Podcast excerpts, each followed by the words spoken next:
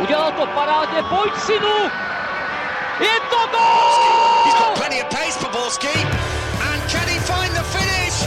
Plašil. Ale Benevento, neuvěřitelná záležitost! Teď to chtělo přijedat Karlovi do běhu. Teď to chtělo o chviličku dřív. Heinz.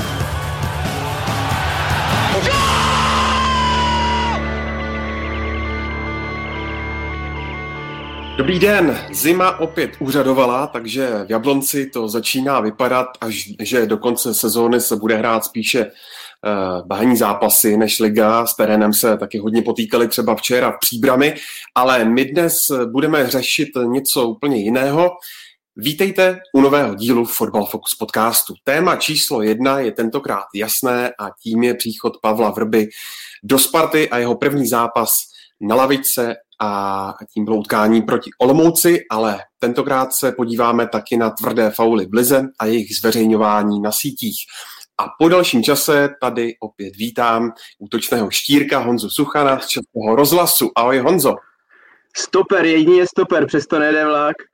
Ahoj. No a vedle něj se postaví obrané a sehrané duo. Tím prvním je Karel Herring z magazínu Football Club. Ahoj Karle. Ahoj. A tím druhým je samozřejmě Pavel Jahoda z webu Sport.cz. Ahoj Pavle. Ahoj, ahoj. My jsme zkušený, zkušený obraný do nula za nulou. Tyjo. Na nás jako v Lize by na nás byli pišní. A koukám, že Honza FDF a dneska je místo Pavla Čerstvonky spíš Karel. Někdo tu štafetu musí držet, ale. Od mikrofonu zdraví Ondřej Nováček a pojďme na to. Uh, uh, Pavel Vrba a Sparta. Než se vrhneme, Honzo, na nového trenéra letenských, tak pochopil si vlastně ten krok Sparty z minulého týdne v podobě odvolání Václava Kotala? Kdybych chtěl být hodně stručný, tak bych si vystačil s tím, že pochopil, ale samozřejmě to trochu rozvinu. Není možné zapomenout na tu práci, kterou Václav Kotel odvedl, to si myslím, že si možná ještě rozebereme, jaký vytáhl vlastně z pátého místa ve chvíli, kdy přicházel na bezpečné třetí na konci ligy, teď se dělila Sparta o druhé místo, dovedli k poháru po letech, do Evropské ligy po letech, ale teď se zdálo, že už to prostě tolik neklapalo, on to docela trefně popsal Ondřej Čelůstka v takovém tom preview klubovém před tím zápasem v Olomouci, docela mi bylo až eh, trochu pana Kotala líto, že to bylo až takové jako trochu možná neúctivé, že se to jako nedělá, ale on to popsal trefně, že sice měli jakž takž výsledky ze začátku jara sedm bodů uh, ze tří zápasů bez inkasovaného gólu, ale že to prostě haprovalo směrem dopředu, že si nevytvářeli šance, nepřehrávali soupeře. A navíc, uh, což bývá dost důležité ve fotbale, Václav Kotel ztratil minimálně významnou část kabiny jak říká Honza, my jsme se tady o tom bavili vlastně 14 dní zpátky, když jsme hodnotili jarní výkony Sparty, že na té hře už není vidět žádný progres, jak eh, někdy na, na začátku podzimu, ale spíš se tam bavíme o stagnaci, což jako vyvrcholilo eh, v zápase s Bohemkou. A navíc, když, už, když si vzpomeneme i na závěr podzimu, tak to ze strany letenských nebylo nic moc, respektive spíš nic než moc. A do toho ta problematika kabiny, o které se výrazně mluví, že ty vztahy rozhodně nebylo ideální mezi určitými hráči a navíc hráči, kteří mají výrazné postavení v té kabině. Takže mě to vlastně vůbec nepřekvapilo a za mě to byl asi uh, krok, který se dal čekat, respektive pochopitelný krok i s ohledem na to, jak na, když se podíváme na minulost, že ve Spartě na začátku jara se končí velice pravidelně mohl by vyprávět poslední trenér Václav Jílek, takže jako nic překvapivého a za mě vlastně pochopitelné. Je to desátý trenér, odvolaný ve Spartě za posledních pět let. Je to, Karle, skutečně problém jenom v trenérech? Není problém někde jinde, ve scoutingu, ve špatně poskládaném týmu? Tak eh, tou statistikou si odpověděl. Vlastně tak určitě to není jenom trenérech. Já neříkám, že jsem o všech trenérech, kteří byli ve Spartě, věřil, že se tam prosadí v těch podmínkách, které vlastně se musí ve Spartě pracovat. Ten tlak je jiný než v klubech, v menších klubech, anebo ve větších českých klubech, ale pořád je to neporovnatelné se, se Spartou a s Plzní. Jako se Spartou. Jako psávalo se to už po, konc, po prvním konci Zdeňka Šťastného, psávalo, psávalo to po jakémkoliv trenérovi. Prostě vždycky se musí tady u těch majiteli Danielu Křetinskému, to se nedá, to se nedá dělat. Jako vidíme to, celkově, když vidíme to jeho uh, působení ve Spartě, tak se to musí nazvat, uh, když se podíváme na počty titulů, na uh, absenci mnoho uh, lize mistrů a tak dále. Jo. On jako na jednu stranu já přinesl dost pozitivních věcí, protože uh, ten základ je na hřišti, hodnotíte si podle hřiště, jo, ale on prostě podle výsledku na hřišti, jo. Ale když nic jiného, tak je dlouho, dlouhodobě finančně stabilizovaný klub, což se, uh, což se nemůže, víme si, jakými obdobími a výkyvy si prošla. Ale co se týká prostě toho řízení, tak ať už to byly někdy prostě tématy trenérské, někdy má trpělivost jo, u některých trenérů, v takovém prostředí se špatně pracuje a těch příčin je tam celá řada, netre, tam netrefil trenéry. Jo? Když si vezmeme Andreu Stramačonyho, já umyslně říkám, že by to bylo jako o zahraniční cestě a tak dále, ale prostě toho. Jo? Takže eh, tam všechno je samozřejmě, když je nějaký problém takhle dlouhodobý a opakuje se, tak to není o jednom dvou trenérech, ale, ale v podstatě to zmínil Pavel Vrba uh, tak a ještě předtím jmenovaný, než do Sparty šel, tak to zmínil. A já teda navážu na to, co říkal Karel, jestli můžu, já si vzpomínám pro změnu na rozhovor Martina Haška staršího, můžeme si o něm myslet, co chceme, i vzhledem k té kauze jeho syna, nebo teď už synů, ale uh, on velmi trefně, bylo to uh, předloni při mistrovství světa v hokeji, jsme měli radiožurnál Sport a jedním z hostů na hodinu byl právě Martin Hašek starší a bavili se Eh, o situaci ve Spartě a ne vlastně jako krátkodobé, ale spíš dlouhodobé. A on řekl jednu trefnou věc, nad kterou často přemýšlím a je podle mě naprosto jako trefná, výstěžná a je potřeba se nad ní zamyslet, že ve Spartě se nezlepšují hráči ani trenéři a že Sparta pochopitelně si snaží vybírat ty nejlepší dostupné hráče, dostupné trenéry, eh, z Česka většinou prověřené, ale ti hráči nebo trenéři obvykle odcházejí jako s pošramoceným renomé. Není to, že by se zlepšili a posouvali se někam dál v té kariéře, jako se to děje v jiných klubech, ne asi ve všech, ale mělo by se to tak dít. Ale naopak, eh, oni prostě odchází pomalu tak, že by si od nich nevzal pes kůrku. Eh, vy třeba, když zmíníme trenéry, tak Václav Fílek, to byl člověk, který měl výborné renomé, než šel do Sparty. Eh, jakou práci odvedl v Olomouci, byl velmi chválený jakožto asistent Vítězslava Lavičky při té mistrovské sezóně a on vlastně, vemte si, s jakou pověstí odcházel. Vemte si hráče, Michal Trávník, to byl jeden z nejlepších hráčů České ligy minimálně na svém postu. Dneska on se nevejde možná ani na střídačku uh, Sparty a jako pochopitelně spousta klubů v Lize by si ho vzal ráda, ale že by dělal nějaký další krok v kariéře, že by se vyvíjel, o tom přece vůbec nemůže být řeč.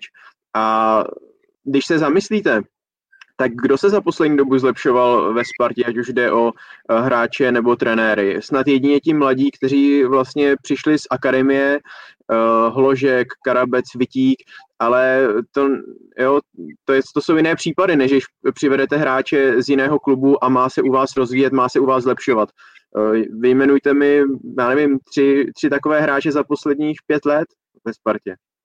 Když to ještě vrátím zpátky k Václavu Kotalovi, tak eh, delší čas se taky eh, hovořilo o eh, určitém pnutí mezi, nebo respektive v kabině, tak nemyslíte si, že se o ten jeho, řekněme, brzký konec nějak přičinili i starší, zkušenější hráči? To už by byla asi jako čirá spekulace, kdybychom tady řekli, že za to můžou hráči, kteří šli třeba za panem majitelem a řekli mu, hele, takhle by to dál nešlo. Nějaké informace podobného rázu ani ven tuším nešly. Počítal bych s tím, že by se možná něco takového objevilo, kdyby to bylo skutečně tak závažné. Ale rozhodně i vzhledem k tomu, jak jsme zmiňovali úplně na začátku dnešního podcastu, jestli tam bylo nějaké pnutí mezi kabinou, nebo respektive tím jádrem kabiny, jádrem týmu a trenérským štábem, tak určitě pokud nastane taková situace, tak uh, myslím, že už to párkrát v podcastu zaznamená. Uh, a myslím, že Karel to říkal, že s nás se odvolává trenér, než se vyhazují hráči. A pokud skutečně tenhle problém byl dost výrazný a ovlivňovalo to dění v kabině, hru na hřišti, takže dá se to jako částečně na to, na to svést, ale nedokážu si představit, že by prostě se kabina zvedla a řekla, hele, odvolejte pana Kotala, my ho tady nechceme a vedení takhle jednalo. To si myslím, že takhle dramatický to nebylo. Nevím, jestli je to teď lepší, jestli myslíš, že to je líp nebo ne. Perfektní. Jo, jak to jsem rád, omlouvám se za ten začátek. Eh, co se týká kabiny, on je jako člověk tam nikdy není, eh, takže je strašně složité hm, to takhle jako jednoznačně shrnout, ale prostě zase ty informace o tom pnutí tam šly, to jako ze zákulisí, to o tom, o tom žádná, takže roli to, roli to sehrálo, eh, jakým způsobem pak došlo k tomu odvolání, to znamená, jestli by, byli dotázáni hráči, jestli tohle a tak dále, to my nevíme. Jo. Pnutí tam bylo, to je evidentní, nesouhlas tam byl, a takové věci poznáte potom i na hřišti. To, jako, jestli, ten, jestli ten tým, eh, já nemám rád slovo hraje za trenéra, ale nebo jako spojení, ale uh, prostě jestli ten tým je dobře nastavený, jestli je, jestli je živý, jestli tam všechno funguje, to pak uh, poznáte na hřišti v nějakém delším, delším období a u Sparty bylo vidět, že to hlavně teda, hlavně teda na jaře, tak že to nefungovalo, prostě, že tam ta chemie nebyla. Viděli jsme to vlastně v zimě u Plzně, kdy eh, vyšlo na, na veřejnost, že vedení se vlastně ptalo nejzkušenějších hráčů v kabině, co si myslí o trenéru Gulovi, jak by vlastně postupovali, jestli ho dál chtějí, uh, protože samozřejmě názor kabiny je potřeba jako zmínit a myslím, že zakomponovat do toho rozhodnutí. A viděli jsme, že teď, když se ta kabina postavila kompletně, nebo ta část zkušená, který se ptal, myslím, pan Šádek, tak se postavila tehdy za trenéra, takže tady jako je přímý důkaz toho, jak to může, nevím, jestli to takhle bylo přímo i ve Spartě, ale vůbec mě to nepřekvapilo, kdyby uh, takhle tomu, ať už Tomáš Rosický nebo další členové vysokého managementu přistoupili. Asi se shodneme na tom, že tohle už za Tomášem Rosickým, co by sportovním ředitelem Sparty jde, eh, akce Jílek, akce Kotal. Eh, jakou známku byste mu za to jeho dosavadní působení ve Spartě v manažerské roli vystavili? Hmm. Tak Karel to nebo s Honzou to budou možná vidět nejlíp, že teďka se nedávají známky, teďka se dávají textové známky, že to musíš obkecat na vysvědčení, takže jako úplně se mi to tam budu držet teďka nastoleného režimu, takže bych to spíš obsal slovy než nějakou známku, protože když jsem na ní přemýšlel, tak jsem si ní nebyl úplně jistý, ale jak říkáš, no tohle jde určitě za trenérem, eh, teda za panem Rosickým, protože když si vzpomeneme na slova příjmenování vlastně trenéra Jílka, tak mu dal dlouhou slovu, eh, smlouvu s tím, že jde o koncepční jako řešení, že má důvěru a že na něj Sparta bude sázet dlouho. Viděli jsme, jak skončil. U trenéra Kotala zase zaznělo, že to jde na, Medar, na Petra Tomáše Rosického, když ho jmenoval vlastně trenérem na začátku minulého roku.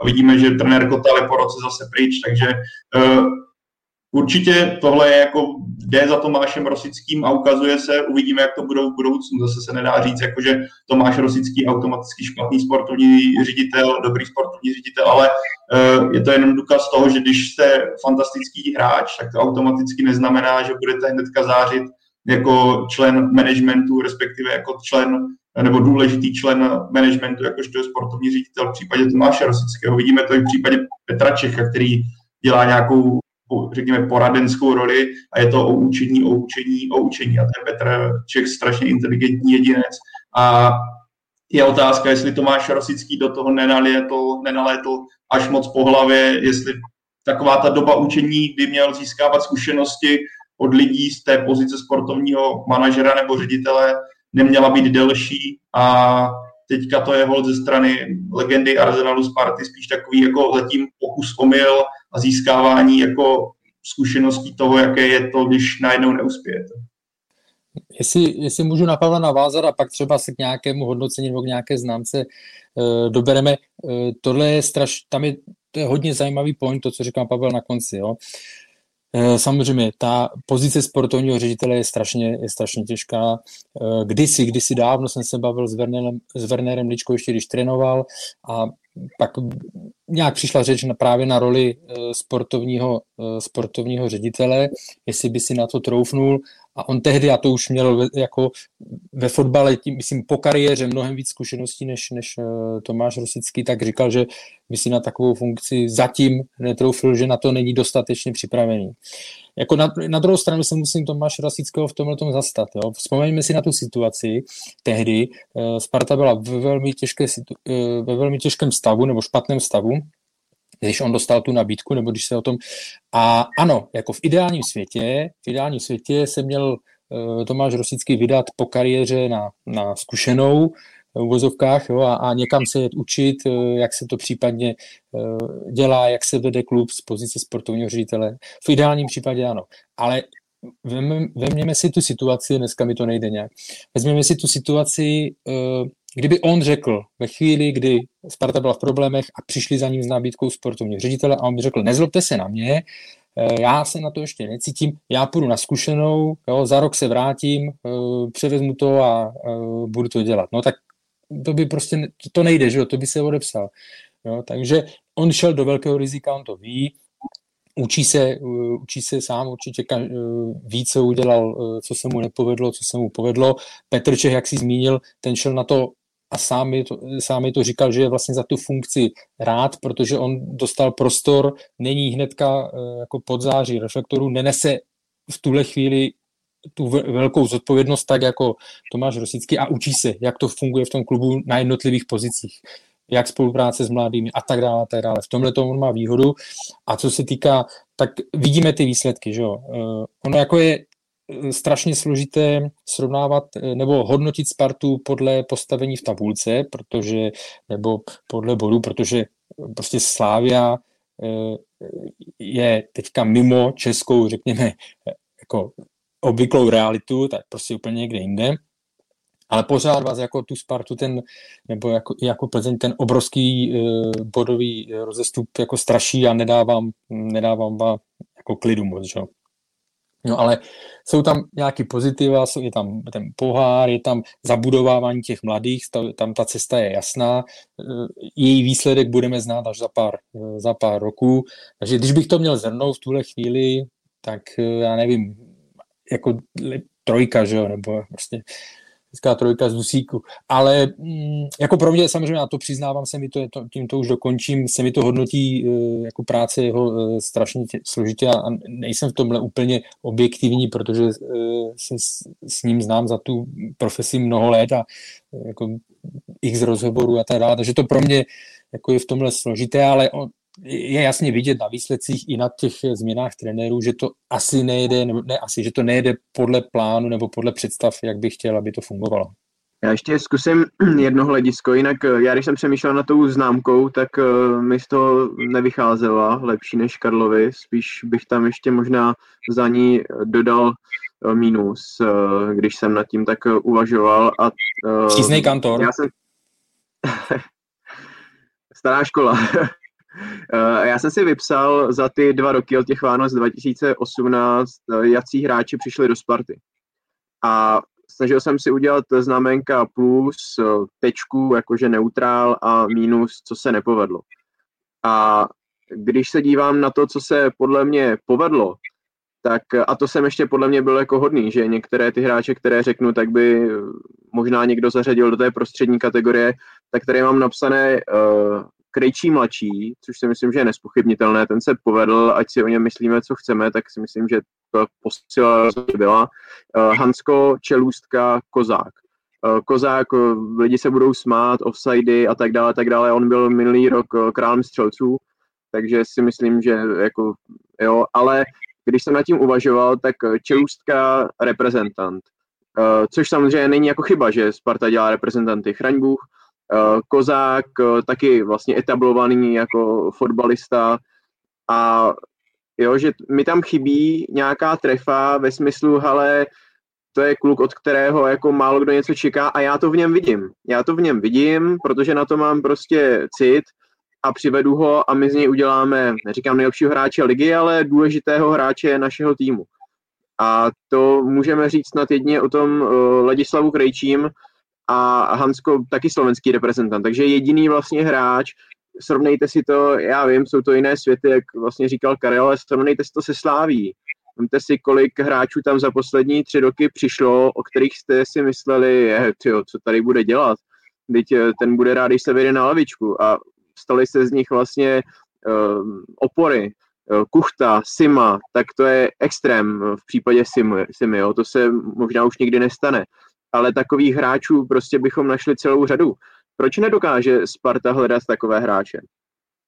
Uh, nebo je to prostě naopak to prostředí, že se tam nedokáží potom, potom zlepšovat?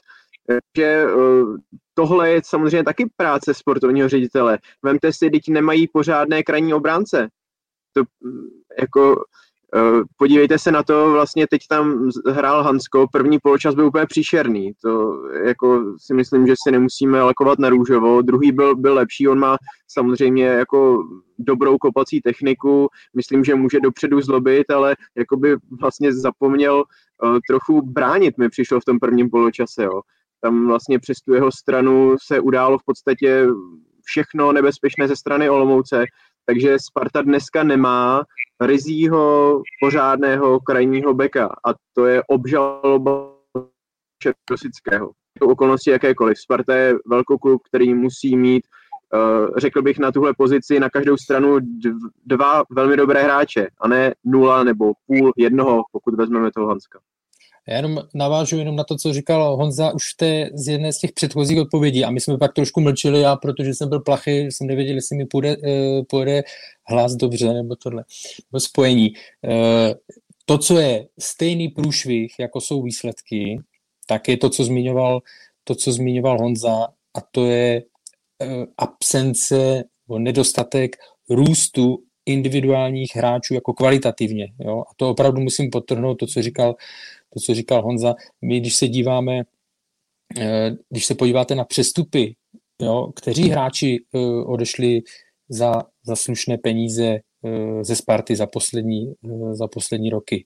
Jako, no teď přijdou nějaké přestupy v horizontu jednoho, dvou let, Adama Hloška a tak dále, ale vlastně od toho, já přemýšlím prostě od té co odešla ta vlna té 92 ročníků, to znamená uh, Pavel Kadeřábek, Ladislav Krejčí, uh, Jakub Brabec tehdy odešli, že jo, během ještě Patrik Šik, Karle, ale toho v podstatě no, prodal Bohem Karel, by se říct. No. Ale, ale tam, ano, ano, tam eh, to zlepšení přišlo v jiném dresu, ne, ne, než v letenském, jo. Ale tak jako přemýšlím, určitě jsem na nějaký jméno zapomněl, nějaký přestup, ale eh, já nevím, Jačeslav Karáva se vykopal ve Spartě a šel, eh, šel pryč. Ale teď myslím opravdu něco, eh, že by to bylo pravidelně a to tam, to tam není. To tam není. Ono to souvisí samozřejmě se změnama trenérů, ale souvisí to i s tím, s tím prostředím, jako to, že se nedaří dlouhodobě naplňovat cíle, samozřejmě vytváří negativní prostředí a není pro každého hráče eh, jednoduché eh, v tom splnit, eh, splnit ta očekávání. Ten většinou opravdu, tak jak zmiňoval třeba Honza to, Michala Trávníka, tak ten většina těch hráčů, kteří přijdou z dobrého českého klubu, tak tam stagnují, nezlepšují se, no. to je pravda. Krásně se to sumarizovali, působení Václava Kotala ve Spartě. On má nabídku uh, po tom, co si odpočine, aby se uh, do ní opět vrátil. Myslíte si, že ji využije, nebo že ho ještě uvidíme uh, v trenérské funkci mm, v nějakém českém klubu?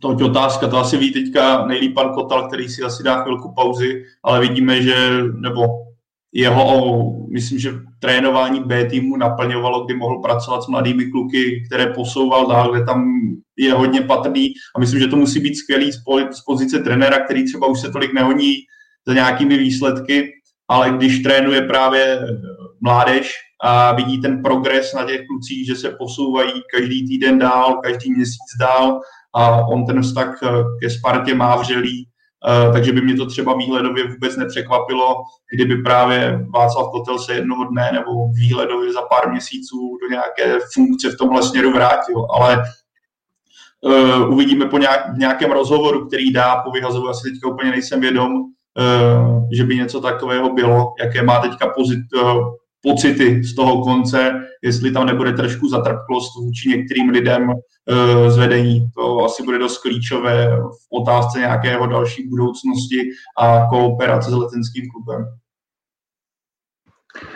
Já teda musím říct, že e, já to zkusím nahlídnout z druhé strany, být já sportovním šéfem ligového klubu, tak já bych o Václavu Kotalovi seriózně uvažoval, pokud bych hledal trenéra zvlášť pokud bych měl v týmu nějaké mladé hráče, vždyť to byl on, kdo etabloval Karabce s Vitíkem, Rožek ten už eh, dřív vlastně se zabudoval do týmu, ale tyhle dva jo, takže já bych o něm jako klidně uvažoval a tu šanci, no šanci to zní jako dáte šanci někomu mladému, jo, ale uh, tu důvěru, asi takhle bych to líp formuloval, bych se nebál mu dát. No. Teď je to spíš na něm, jestli se do toho ještě bude chtít vrhnout, jestli se na to uh, cítí my jsme mu zkoušeli volat uh, už ten den a když slyšel jméno, tak zavěsil, tak možná to potřebuje trochu si nechat uležet, což já naprosto chápu, to neberte to tak, že se na něj zlobím, to uh, jako vůbec ne. Uh, tak třeba časem se dozvíme víc. Máš problémový jméno v českém fotbale, očividně. to, nebyl jsem to já, byl to, byl to někdo z kolegů. Tak pojďme k Pavlu Vrbovi. Když uvážíme ta jména, která, mm, o kterých se dalo uvažovat, to jsem řekl hezky, tak um, je to ideální řešení pro Spartu v tuhle chvíli, Honzo? Uh, já nevím, jestli nevykrádám zrovna Karla, jestli to nepsal na Twitter, nebo někde jsem tuhle myšlenku čet, není moje vlastní, uh, že to je vlastně to poslední, co už Spartě zbylo. Karle, jestli jsi to psal v tomhle duchu ty, tak se klidně přiznej a klidně si vezmi to slovo místo mě, ale že vlastně zkusila zahraniční cestu, eh, byť tam, jak to Karel eh, říkal, eh, tak nejde o to, že zahraničí je špatná cesta, ale ten trenér byl prostě špatný. Zkusila zahraničí, zkusila prostě mladého vizí, řekněme, Jílka, zkusila Kotala, zkušeného prostě, jo, ono už Jako samozřejmě se nabízí i třeba Martin Svědík, David Horejš, eh, oba dva odvádí vynikající práci eh, ve svých týmech, takže jiné varianty jistě byly, ale přijde mi, asi by bylo neúctivé vůči Pavlu Verbovi říct, že to je akt zoufalství, to ne, ale že vlastně jako to uvažování mohlo směřovat tímhle směrem, co ještě můžeme zkusit, co ještě máme dělat, aby to konečně už fungovalo a e, Pavel Vrba je logická volba z tohohle pohledu, protože on přece jenom má výborné výsledky za sebou, e, hlavně pochopitelně v Plzni. E, a českou reprezentací ve skupině, myslím, kvalifikační, odved vynikající práci, potom na Euro už se to nepovedlo z mnoha důvodů. Ale myslím, že to je logická volba, jestli ideální, to se samozřejmě ukáže jako nejsem ten, kdo by tvrdil, jo, teď si to sedne a bude to šlapat, Sparta v pěti letech tři tituly a Liga mistrů. Takhle o tom přesvědčen nejsem i z hlediska toho, o čem jsme se bavili, že to prostředí je prostě takové nějaké divné.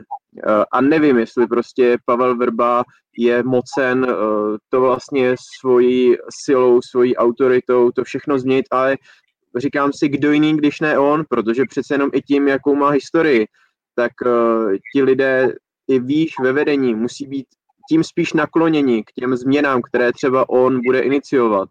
Uh, komu jinému vlastně by měli věřit, než tomu, kdo dokázal spolu vytvořit z nuly uh, Plzeň a její úžasnou éru, včetně tří postupů do Ligy mistrů jestli na to můžu navázat. Já jsem psal a ten tweet byl takový, trošku se mi nepovedl ho úplně eh, to přesně vyjádřit, co jsem chtěl.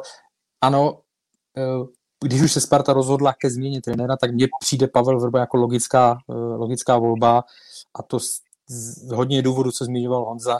To znamená, na, už si na ní, jednak už si na ní v minulosti chtěli sáhnout, že tam akorát vlastně to nedopadlo, rozhodl se on pro Plzeň, pro návrat do Plzně z pohledu výsledků, z pohledu uh, prostě i té předváděné hry, hlavně teda v té první fázi, ta druhá už třeba tak oslnivá uh, nebyla, tak uh, jako lepšího trenéra, když nebudu brát jako Jindřicha Trpišovského, tak lepšího trenéra prověřeného, řekněme, tady nenajdete, jako v Česku. Jo? To znamená, z pohledu Sparty je to logická uh, volba. Ale jestli, jestli uspěje my jsme u, kolika těch trenérů jsme zažili, když jsme říkali, jestli má na to Spartu vyvést, tak u každého bylo nějaký, jo, jo, může, jo, může, jo, a nikomu se to nepovedlo. Jo. To je, ten úkol je fakt strašně těžký.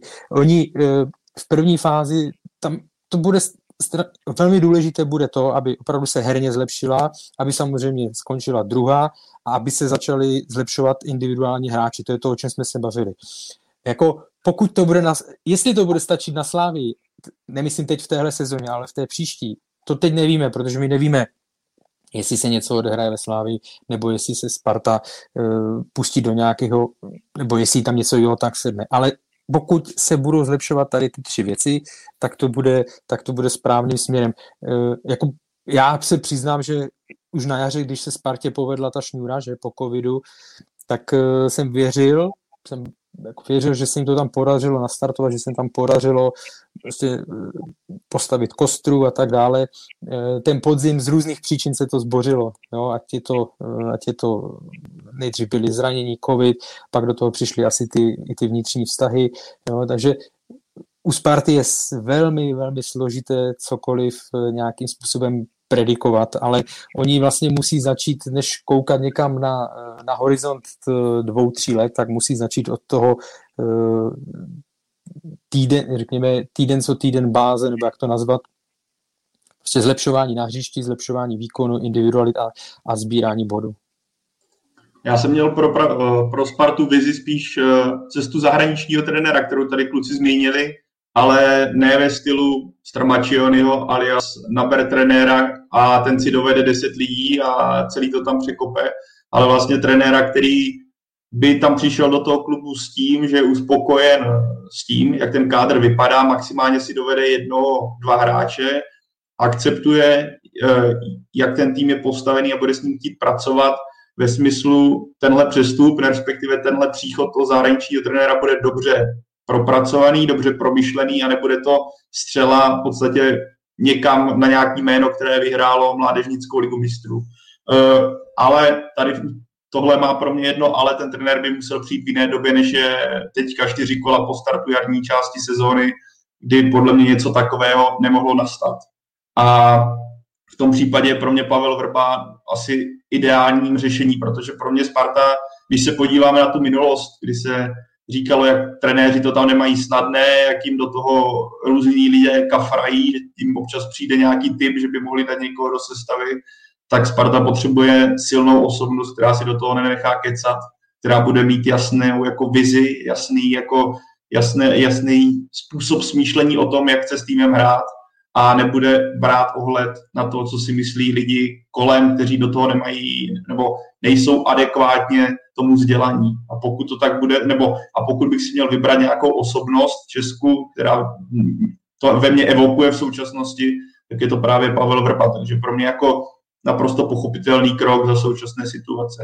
I když, uh, jak říkám, raději bych tam viděl skutečně tu zahraniční promyšlenou cestu, protože si myslím, že by to Spartě mohlo pomoci přinést nějaký ne, neokoukaný a nečeskem políbený pohled na fotbal a pohled na způsob uvažování práce s, vlastně s celým kádrem. Já myslím ale, Pavle, že oni do takového rizika už jako nemohli jít, že si to nemohli dovolit. Prostě další, uh, to byl strašný risk.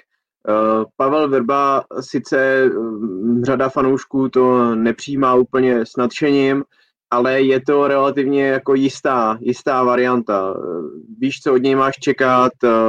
Samozřejmě není jisté to, že se povede Slávy sesadit eh, v příštích letech eh, z toho trůnu a že se podaří dostat eh, do ligy mistrů nebo aspoň něco výraznějšího uhrát v Evropské lize. To jisté není, ale je to furt menší riziko, než vzít kohokoliv, na koho si Sparta může sáhnout. Ona nemůže uh, přivést, já, nevím, kdo je teď eh, volný z těch opravdu hvězdných, hvězdných men, a ono ani v tu chvíli by to nebylo garantované, že by to klaplo, takže myslím, že o variantě zahraničí se na letné teď vůbec, vůbec neuvažovalo.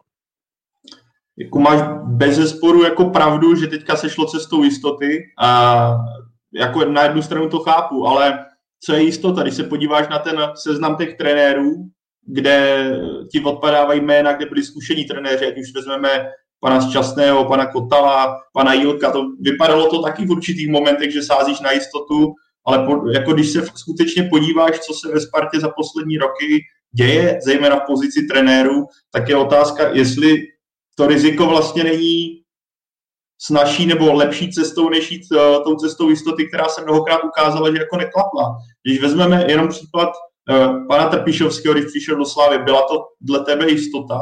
Já si úplně nejsem jistý, že by odvolával z trenéra, který tam nějakým způsobem odešel pan Šilhavý, který udělal titul, pak to začalo stagnovat ta hra, ale byl trenér eh, Trpišovský jistotou. Byla to podle mě taky sázka na riziko, protože v té době, že jo, měl zase Žižko. Byla, byla, ale podle mě jako v jiné, promiň, ale jako v jiné situaci. Jako Sparta těch přehmatů udělala za poslední dobu X, uh, Slávia v tu chvíli byl to obrovský risk, protože se odvolával trenér, který udělal titul půl roku předtím. Jo. To, to je jasný ale, ale myslím, že to je neporovnatelné, že prostě Sparta už si nemůže dovolit. Jako Slávě, kdyby se to nepovedlo, tak spousta lidí to pochopitelně omlátí o hlavu, ale tam podle mě nebyl takový tlak na to udělat správné rozhodnutí, nebo hlavně neudělat žádné další špatné, jako je teď na Spartě. Jo, jako souhlasím, eh, jsem v tomhle směru víc na straně Honzy.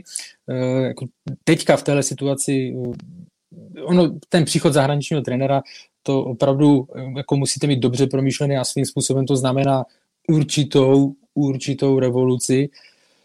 A teď jako z toho, co se nabízelo Spartě, tak eh, říkám, za dané situace, kdy se rozhodla, že už to nejde s Václavem eh, Kotalem pokračovat, tak eh, jako vybrali asi to, asi to nejlepší. A jestli samozřejmě to neznamená, to ještě není rovnítko, rovnítko že se to povede, jako že to skončí, že to skončí úspěchem, jo.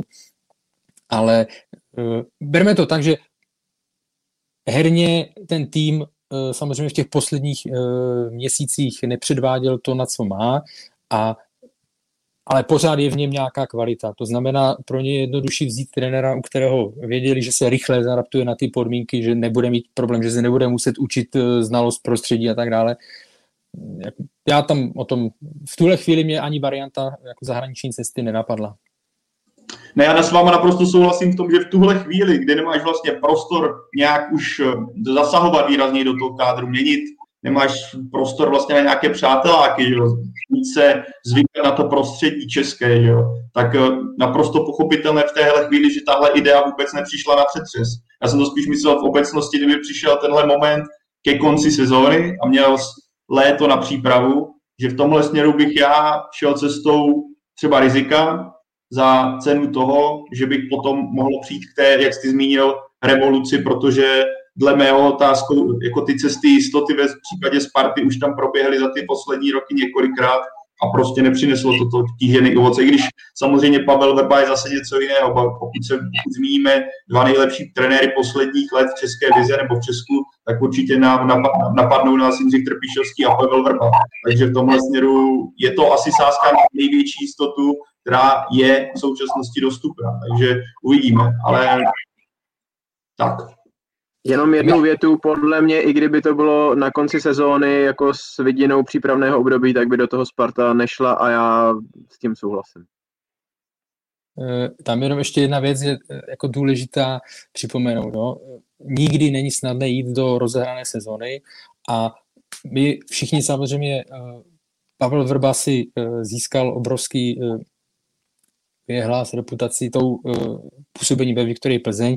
Tam ten základ, proč to tenkrát vyšlo, je jeden. On přišel do Plzně, která byla, o kterou se, když to přeženu, nikdo eh, v Lize pořádně nezajímal, která byla ve, jako ve stínu a on tam měl nejdřív tři čtvrtě roku, protože přišel někdy v říjnu, pak měl jednu celou sezónu a hrál v klidu. Oni hráli páté místo, šesté místo, na Plzeň to bylo velmi dobré, hezky se na ten fotbal dívalo, byť nevyhrávali a pak přišla ta sezóna. To znamená, on měl rok a tři čtvrtě rok a tři čtvrtě měl na to, aby si ten tým sehrál. Podařilo se jim to doplnit, on to vyladil a bylo to perfektně poskládané a fungovalo to. Bylo to v té době samozřejmě jako šokující v tom pozitivním slova smyslu, ale on měl rok a tři čtvrtě čas na to. Jo? Eh, když se budeme bavit o zahraničních trenérech, eh, vynikající práci, třeba a teď se bavíme o nějakých reálných dostupných, jo? že nebudeme zmiňovat velká jména, ale Kjetil Knudsen, trenér Buda Glimt, jo, vynikající fotbal, nádherný, ale on to taky neudělal ze sezóny na sezónu. On to udělal, prostě taky tam byl jo, a musel to, jo, musel to vybudovat. To znamená, jako když chcete se porom, a to se zase můžeme vrátit k Liverpoolu a tak dále, k, kdy přišly první úspěchy, jo, a to jsou věci, které se nemění. Ve chvíli, kdy máte silnou konkurenci doma, což české kluby v podobě Slávy teď mají opravdu, musí zažít jako extrémně, extrémně výjimečnou sezonu, tak to nejde, jako to nejde ze dne na den, to nespravíte, eh, nenastartujete za dva měsíce. To jsou věci, které musíte fakt vyladit, eh, vyladit, trvá to, trvá to nějaké období. Zase bych se vrátil k prvnímu půl roku Jindřicha Trpišovského. Jednak to taky neměli jednoduché, protože ne všichni stáli na jeho straně, nebo všichni vítali ten myslím tím fanoušky, ne všichni fanoušci vítali to jeho jmenování, taky tam byly nějaké výkyvy vlastně, jo, takže eh, ty, ty první měsíce, ty první měsíce vůbec nejsou jednoduché pro žádného trenéra. Jedno jméno každopádně ve hře bylo a tím byl Michal Bílek, bývalý hráč Sparty, trenér Sparty, bývalý trenér národního týmu. Je to tak, Michala Bílka údajně prosazoval právě Tomáš Rosický, ale Daniel Křetínský jako, jako majitel Sparty měl právo veta a uh, ukázal na Pavla Vrbu. S Pavlem Vrbou Tomáše Rosického dosud nepojeli úplně ty nejrůžovější vztahy, když si vzpomeneme třeba na mistrovství Evropy před necelými pěti lety. Co vy na to? Jednak nechci říct, že, jako, že by se neměli rádi nebo nesnášeli nebo tohle, jo. ale poznáte, když je někde chemie mezi někým a když mezi někým není.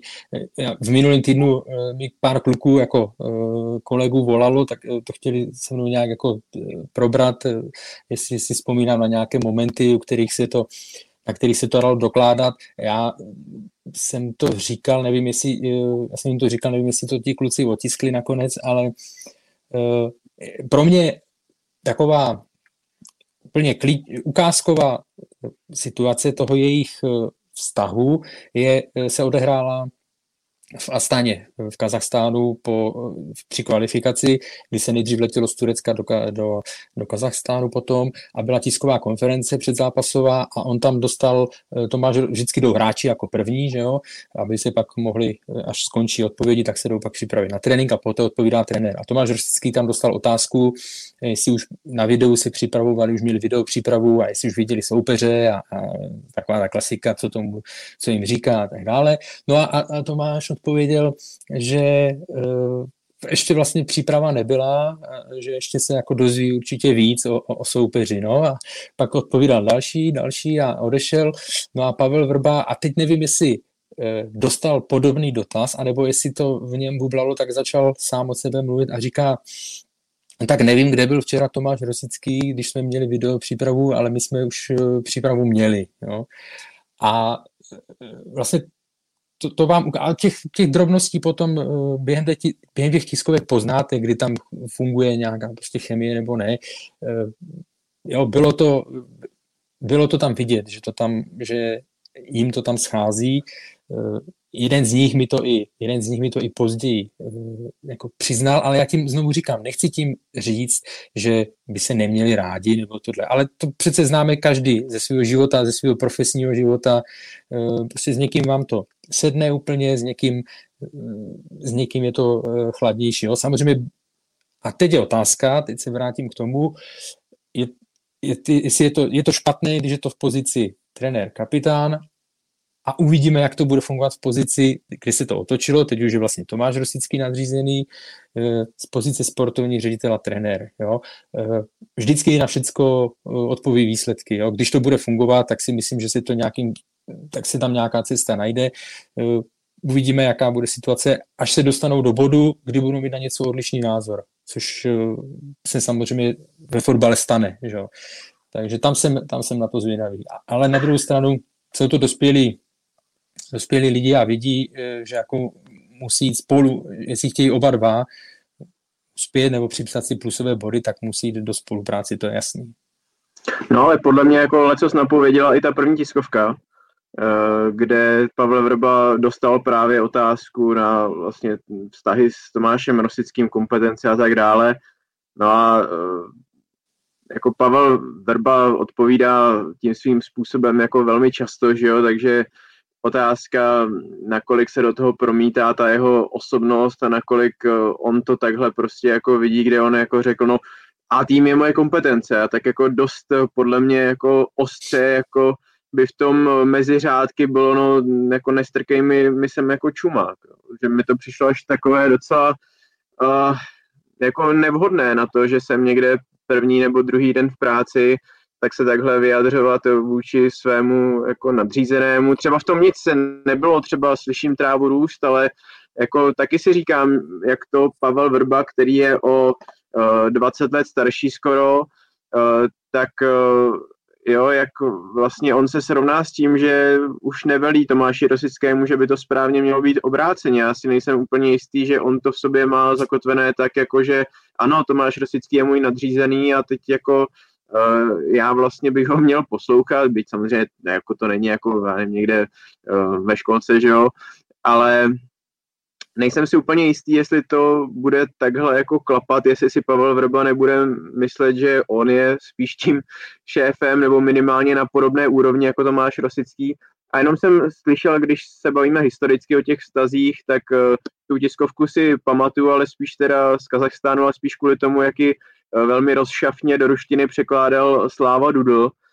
A, a ne kvůli tomuhle momentu, ten mi v paměti neutkvěl ale slyšel jsem, nebyl jsem na mistrovství Evropy 2016 ani na tom přípravném kempu před uh, turnajem, ale slyšel jsem a samozřejmě nedávám to, že se to tak stalo, říkám, že jsem to slyšel, že hráči, pokud se nepletu, tak Jaroslav Plašil, že měl narozeniny a měli povolené jít na večeři a nějak se tam prostě zdrželi, ale zdrželi ve smyslu třeba 20 minut, jako půl hodiny a ještě to hlásili dopředu, omlouváme se prostě tady jako, no a že, že to uh, byl, že, že to mm, jako nepřispělo úplně eh, k té dobré pohodě, že Pavel Vrba to nevzal úplně dobře a naboural to i zpětně potom vlastně tu důvěru že ti hráči se najednou cítili jako školáčci, kteří jako něco stropili, přitom vlastně nic úplně tak hrozného jako nestropili. Nevím, jestli Karle si na Euro byl nebo ne, jestli tu historku znáš blíž, já jsem ji slyšel možná i přes několikáté koleno, tak třeba o tom víš víc. Byl, byl jsem tam, samozřejmě, ale uh, jako já jsem potom psal, během toho eura, tam jako moc nedosakovali eh, ty informace, ale zase jenom bylo strašně cítit a to už během, těch, eh, během té přípravy, během, v Rakousku to soustředění, tam bylo strašně cítit eh, jako tým a realizační tým. Jo? Tam to nebylo propojený, což třeba bylo za trenéra Michala Bílka, který sice byl hm, jako neoblíbený, nebo jak to říct, jo? ale ten tým za ním, ten tým za ním stál. Tam jenom, co, se, co je potřeba, nebo co se týká té akce, to byl ano zápas, takže on je pozval na večeři, a on je pozval na večeři, Jaroslav Plašil a oni měli, jim vadilo těm hráčům, že uh, jim často měnili program, jo, a že třeba byli domluveni, že v, já nevím, v pět hodin můžou jít na tu večeři, oni změnili ten, oni změnili ten um, čas, posunuli trénink, takže na to měli třeba na dvě hodiny a po příchodu uh, tam opravdu už na ně čekali jako a kontrolovali je, jo, takže, ale tohle nevím, jestli bude na, jako jestli to má vliv na, na to, že to bude v, jako na klubové úrovni teďka, že tam je to přece jenom něco, něco jiného, ale obecně prostě jsou tam i hráči, kteří tady to zažili. Bořek Dočkal přece dával rozhovor po Euru a teď já nevím, eh, jestli to bylo do sportu nebo někam jinam, kdy zmiňoval, že mi tady tyhle věci vadily, že se to prostě nepodařilo vyladit, že, že byla nulová důvěra nebo nízká důvěra eh, směrem k hráčům jako k profesionálům, jo? takže uh, bude to zajímavé, jakým způsobem se tam ty vztahy teďka uh, popasujou, ale na začátku to bude v pohodě, jo? tam opravdu strašně uh, jsem se dlouho vyhýbal slovo strašně a teď jsem ho tam dal. Ty výsledky budou zásadní. To je Já moje myslím, ale, že pro mě jenom, jenom rychle, že si myslím, že se z toho Pavel Vrba poučí a že tehdy to bylo i tím, že to pro ně byl první turnaj v roli repre trenéra, že byl z toho možná i jako nervózní, což víme, že on tuhle vlastnost má uh, a že se z toho určitě poučí a že jako by neměl dělat nějakým způsobem jako duchsno na základě jako Euro 2016 a mm. Bořek Dočkal mimochodem byl pro něj klíčový hráč v kvalifikaci a myslím, že uh, spíš tuhle tu zkušenost nebo tuhle tu historii si spolu jako ponesou, si spolu vezmou, než, než tohle. No. Tam šlo o to, že on prostě nebyl ještě připravený na tu roli, eh, že se trénuje jednou za, za čtvrt roku s týmem a tak dále a oni právě i ti hráči zmiňovali, eh, že bylo na něm moc znát během, eh, během té přípravy na euro, jak mu chyběly ty tréninky, takže furt chtěl trénovat a oni pak byli utávení. To, to není žádný tajemství, ti, ti hráči eh, to později přiznávali v těch rozhovorech, jak jsem říkal, měli jsme to ve fotbal klubu vlastně v tom prvním čísle, jo, nohy z betonu a tak dále. Takže a tohle tady ta pozice klubového trenéra určitě sedí Pavlu Vrbovi mnohem, mnohem víc a takže tady ty věci já bych tam neřešil. Honzo, ty jsi pozvedl tu číši, jak kdyby chtěl propagovat nějaký svůj uh, drink, co si jako, máš sponzorskou smlouvu u vás na rozhlase, ale to si dělám uh, no, no, no ne, nemám to tak jako jeden konkurenční podcast, já v tom mám uh, vodu s citronem a uh, mátou. a to je dobrý progres. Ale. Jinak toho, co jste zmínili, uh, jako pokud je pravda to, co s Ondro vlastně říkal, že první volba Tomáše Rosického nebyl Pavel Vrba, ale Michal Bílek, tak eh, do toho vlastně vztahu, který jste tady nastínili, že má nějakou jako minulost, která třeba není dokonalá, tak celkem mě zajímalo, jak to vnímá Pavel Vrba v tenhle moment. Pokud jako se k tobě dostane informace, že sportovní ředitel měl někoho před sebou, měl, vlastně chtěl třeba Michala Bílka víc než tebe, eh, přičemž ty o sobě a za, jako naprosto adekvátně uvažuješ jako o jednom z nejlepších trenérů v Česku, řekněme ne nejlepším trenérovi v Česku, jak to, a má ten vztah nějakou minulost, jak tohle tomu vztahu právě pomůže. Víš, jestli Pavel Vrba, ty jste naznačil třeba nějaký jako střípek z tiskové konference o tom, jak zareagoval na tu otázku na Tomáše Rosického a kdy řekl, Ačko je v kompetenci mém, jestli právě i tahle informace, která se k němu dostala, jestli je pravdivá, jak to může na ten vztah, jako jak ho to může ovlivnit a jestli tam interně tenhle moment třeba není, jako, že si řekne Pavel Orva, hele, tyjo, teď jsi mě jako naštval, že jo. A zároveň s tím, když nad tím přemýšlím, co, nebo když jste mluvili a přemýšlel jsem, tak uh, skut, jestli skutečně opět za vaš, zase, jestli ta Bílková jako ta uh, rovina, kdy Tomáš Rosický chtěl primárně Michala Bílka a vlastně asi Daniel Křetinský nebo někdo z vedení dali to veto, o kterém ty si Ondřej mluvil, tak eh, jestli to vlastně neukazuje i to, že třeba taková ta stoprocentní důvěra v Tomáše Rosického jako sportovního ředitele, který má právo s tím novinovat, jakého trenéra bude chtít a vlastně má takový ten hlavní hlas, eh, jestli trošku není tou nebo těmi neúspěchy s panem Kotalem a s panem Jílkem trochu narušena, že třeba už ta naprostá důvěra v Tomáše Rosického v tomhle eh, v podstatě už není. Ale to jsou spíš jako teďka jsem tak jako nastínil dvě věci teoreticky, na, na, které mě napadly, ne, že by to byly čistý fakta. Prostě vycházím z toho údajného, že Michal Bílek byl Tomáše Rosického jednička.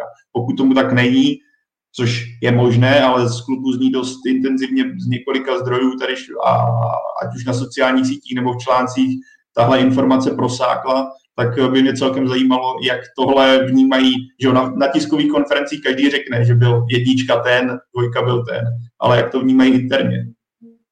Jenom uh, samozřejmě to, to je složité, je to jejich, je to jejich věc, ale jenom aby to nevyznělo, že trenér Vrba jako by nechtěl spolupracovat, uh, jako že, že, že, bych, že si myslí, že bude jenom on a pak eh, majitel, majitel Křetínský. Jo. To, on pracoval v Plzni, kde, kde byla jasná hierarchie daná majitel, Paclík, Adolf Šádek a uh, Pavel Vrba. Jo.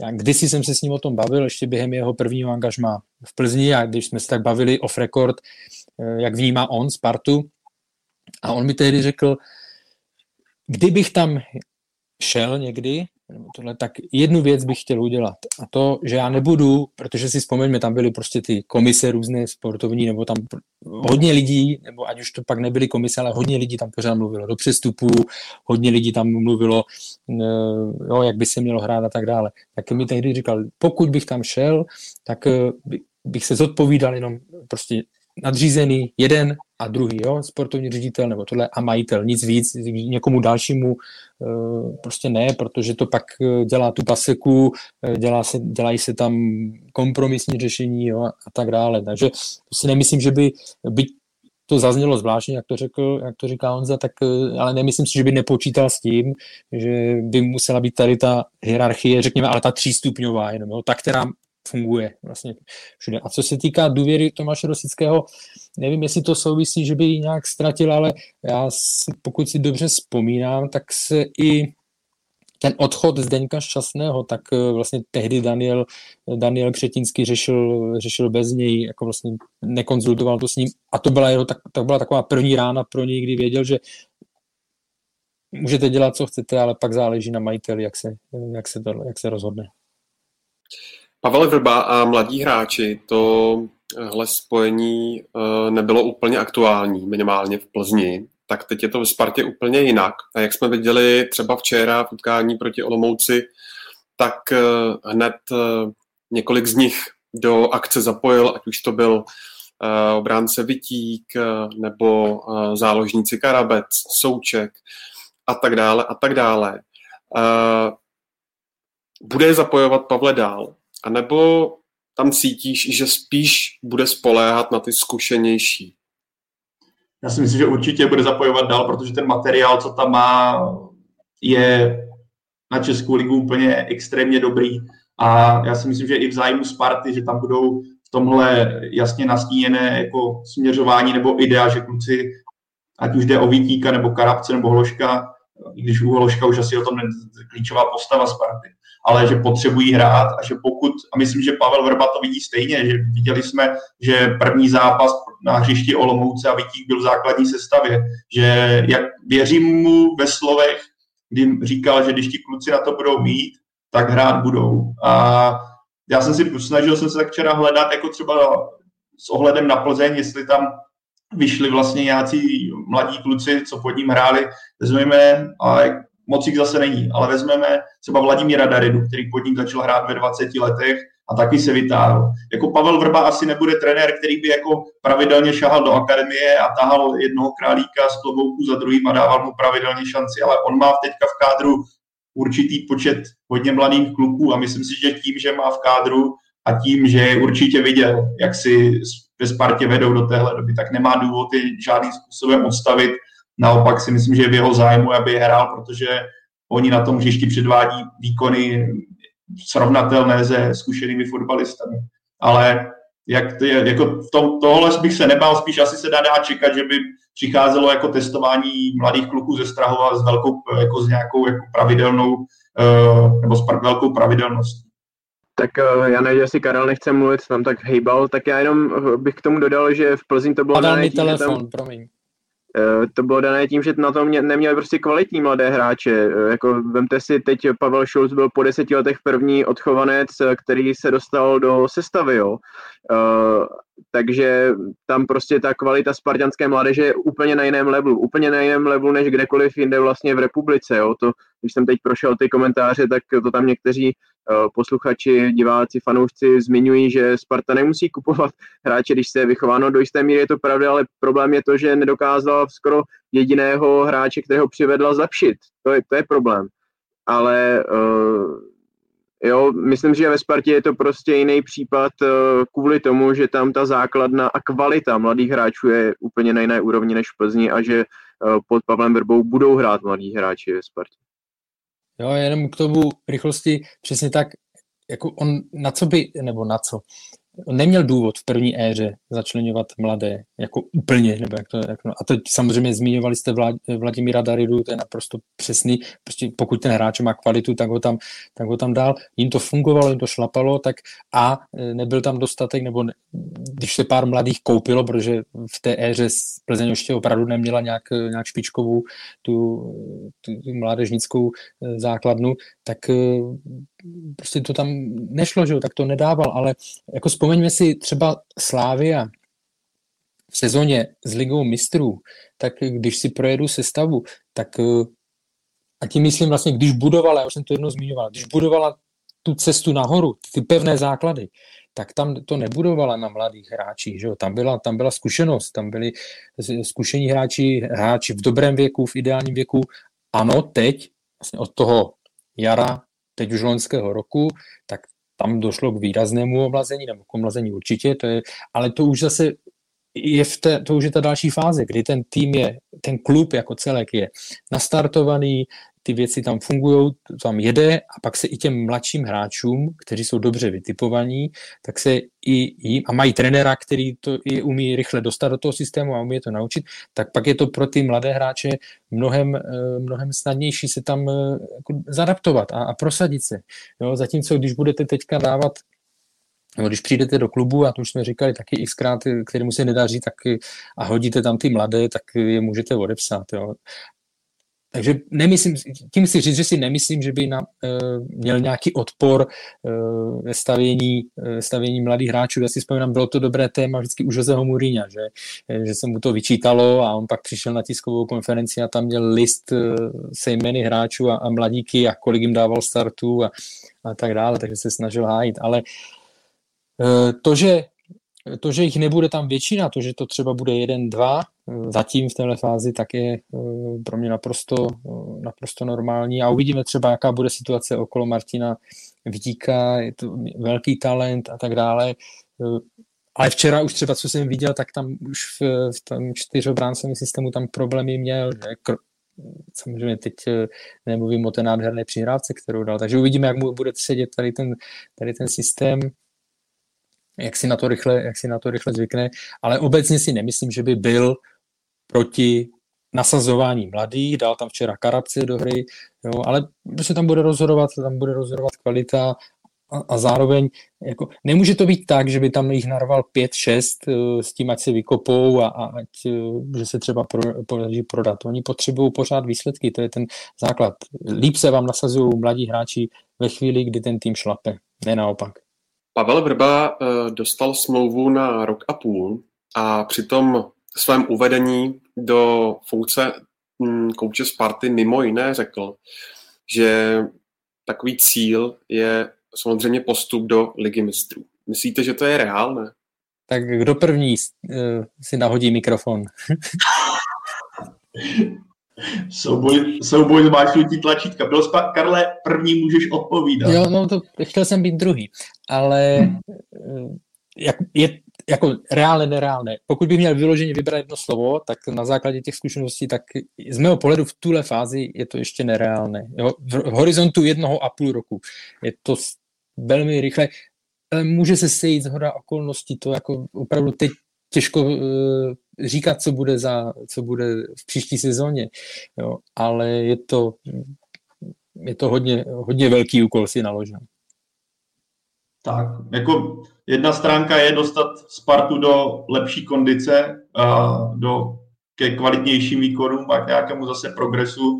A pak musíme počítat pořád s tím, že tady Slávě, která je teďka úplně někde jinde než zbytek ligy a kterou bude potřeba zastavit. Pokud eh, Sparta chce útočit na ligu mistrů, musíme počítat taky tom, o to, nebo musíme diskutovat o tom, jak dojde ke změnám vlastně v soutěžích evropských pohárů, že přibyde nový pohár. Navíc, jestli se nepletu, tak to zatím vypadá, že česká, vlastně česká soutěž přijde o jedno místo v pohárech, takže jako v tomhle směru eh, to určitě nepomáhá letenským, ale jako hlavní bod eh, Slávě a vlastně vlastní výkony. Tohle bude úkol pro Pavla Vrbu. A Sparta peníze má, nebo i když vidíme, že teďka Tomáš Rosický mluvil, jestli se nepletu na tiskové konferenci, že v současnosti Sparta není v kondici, aby vyplácela za hráče 2,5 miliony eura, nebo euro, ale tak kádr silný má, jako teď to bude na Pavlu Vrbovi, co s tím dokáže udělat a jak odolá různým tlakům z různých míst. Tak, Pavel Vrba a fanoušci Sparty, eh, tam panuje, řekněme, lehká animozita. Myslíte si, že hm, ho v nějakém dlouhodobějším měřítku, pokud se bude vyhrávat, že ho prostě vezmou na milost a ještě to nakonec budou miláčci? Miláčci je silné slovo. Ale ne, e, jednak já se omlouvám, já tady budu přehazovat počítač a tak dále. Dneska to mám takové chaotické, tak, ale jako jeden bod je jasný. E, z pohledu Pavla Vroby pozitivní, že jsou prázdné stadiony, jo, protože tím pádem se tam nemůže t, případná nějaká reakce, zatím se k němu e, nedostane. Sociální sítě on, pokud vím, nepoužívá, takže rozstříhanou permanentku neviděl, nebo tohle, ale hm, zase budeme se o tom bavit takhle, že ho nemají rádi, protože uh, vedl Plzeň k úspěchům na úkor Sparty, to je pochopitelné. Na druhou stranu si nespomenu, nebo nespomínám, když tam mě opravte, že by nějakým způsobem uh, jako urá, ne urážlivým, ale prostě provokativní a tak dále, se nějak, uh, měl nějaké výroky proti Spartě. To si, to si nepamatuju, možná mi to jenom vypadlo, ale nemyslím si, že by to... Podle mě si na to dával celkem, uh, celkem pozor. Jo? A to, že to nebude ta láska, uh, jako známe těch případů taky hodně, kdy, kdy, kdy to prostě ty kluby, nevím, když šel Benitez do, do Chelsea, že jo, a tam byl ten uh, falešný uh, do Chelsea, fanoušci ho ne, neměli rádi fanoušci Chelsea, protože údajně řekl někde Benitez, že uh, by, že Chelsea nemá rád, nebo že by tam nešel, že jo, a tak dále a ono to bylo teda falešné a už se to s ním vezlo a on si je nikdy nezískal, jo. ale jako je možný, nebo určitě to nebude taková love story jako, jako v Plzni, to, co se neopakuje tady ty věci, jo. ale pokud budou, pokud budou výsledky, pokud bude hra, eh, tak si myslím, že ho, že ho vezmou, že ho vezmou já nebudu používat slovo na milost, jo, ale eh, že budou spokojení. No. Ale jako znovu říkám, jestli mu budou vyvolávat eh, tam eh, jméno, až se vrátí na stadion a budou chorály, to nevím. Ale vždycky to bude jenom o úspěších. Když se bude dařit a když se povede třeba titul do dvou let a Liga mistrů, tak myslím, že se o Pavlu Vrbovi la rozstříhávání permanentek a e, negativní názory vůbec nebude mluvit. Podívejme se vlastně na, když vezmeme jenom třeba vztahy Slávie Sparta, podíváme se na oba kádry, že jo? Ve Spartě dělá kapitán a bývalý slavista, eh, ve Slávii je to podobně, že jo. Je tam plno hráčů, kteří prošli tím druhým klubem a pár let zpátky si myslím, že eh, by je jeden tábor nebo druhý tábor vůbec nevzal v potaz a vezmeme třeba Davida Hovorku, který je teďka miláčkem, nebo většiny, asi určitě ne všech, všech, určitě někteří mu to nezapomenou, tu slavistickou minulost, ale vidíme, že v podstatě je to o tom, jak se prezentuje. Spartianskou minulost. Tak, a je to vlastně o tom, jak se prezentujete na hřišti, jak vystupujete na veřejnosti a jestli skutečně bojujete za ten nový klub. I když, jak říkám, určitě budou jedinci, kteří mu to nikdy neodpustí. Ale tak jako pořád je to práce, pořád je to biznis. No. A tohle to smění. Bořek dočkal ten teď poslední zápasy pod Václavem Kotalem uh, začínal na lávce co máš na srdci, Ondro? Mám na srdci to, zda to někteří hráči, a myslím tím uh, právě třeba Božka Dočkala nebo Ladislava Krejčího staršího, uh, budou mít pod Pavlem Vrbou díky té své zkušenosti, jistotě uh, prostě snaží. No, já bych to asi... No. Kdo by mohl... Jo, no, jo. Já bych to asi nevztahoval jenom jako ke, zkuš, ke zkušenosti nebo tak. Uh, ale myslím, že eh, Bořek Dočkal bude mít eh, jistější místo nebo pevnější místo, pevnější pozici. Eh, to si myslím, že je v celku jasné a už včera v tom zápase v Olomouci ukázal, že, že může být stále hodně, hodně důležitý pro Spartu. Ledislav Krejčí, tam jsem spíš skeptický, možná těch šancí dostane víc než od Václava Kotela, tam to bylo dané i třeba někdy těmi zdravotními problémy, ale nemyslím si, že to je dlouhodobě hráč, který by měl táhnout Spartu. A když jsem nad tím přemýšlel, kdo by třeba mohl získat lepší místo v porovnání s tou předchozí érou, tak mě napadl Libor Kozák, protože Pavel Vrba rád sázel na, na útočníky, kteří byli silní v soubojích, kteří uměli podržet balón, Jo, a Lukáš Juliš navzdory tomu, že parametry taky má, tak on není úplně soubojovým typem hráče, tak a navíc teď v posledních pěti, záp- v, pě- v pěti zápasech jarních dal jenom jeden gól, jo, vypadá to, že trošku je v útlumu, ale třeba se asi probudí, to já jako ho nezatracuju. Já myslím, že Libor Kozák třeba může dostat těch šancí víc, včera ostatně vybojoval dvě penalty, takže i tím se přihlásil o, nějaký větší prostor. Mě právě taky on, jak Honza mluvil o Liboru Kozákovi, tak ten mě napadl taky hnedka první a vůbec by mě nepřekvapilo, kdyby v dalším utkání právě on byl v základní sestavě. Zároveň, teď to trošku odlehčím, doufám, že Radek, pořád, Radek Špriňar pořádně sledoval, protože už to máme na plichtičce a začíná to zavánět tím, že mi bude kupovat pivo, protože jeho nejlepší střelec když proti mému nejlepšímu střelci v typovačce Simovi už to začíná vypadat ideálně pro mě. Ale zpátky k tomu, zpátky k otázce, ještě mě napadá třeba David Moberg Carlson, protože včera hrál skvěle a pod panem Kotalem hrál vysoko, hrál vlastně vedle Lukáše Juliše a často naháněl balony, často byl vlastně zádami k bráně a teďka jsme viděli, že na tom křídle, kdy on si může vzít ten balón, má víc prostoru, může si ho navést na střelu, může tam udělat přešlapovačku, je mnohem účinnější. Takže v tomhle směru, jestli třeba Libor Kozák dostane víc prostoru než pod panem Kotalem, tak já si myslím, že David Mober Karlsson by mohl být mnohem, mnohem výraznější a mnohem důležitější postavou než pro Spartu, než tomu bylo do posud. A myslím, že ten první zápas v Olomouci to naznačil, že skutečně ten systém nebo to rozestavení a vlastně i systém hry Pavla Vrby by právě jemu mohlo sedět úplně ideálně a mohlo by Sparta konečně od něj vidět to, co asi chtěla v momentě, kdy ho kupovala.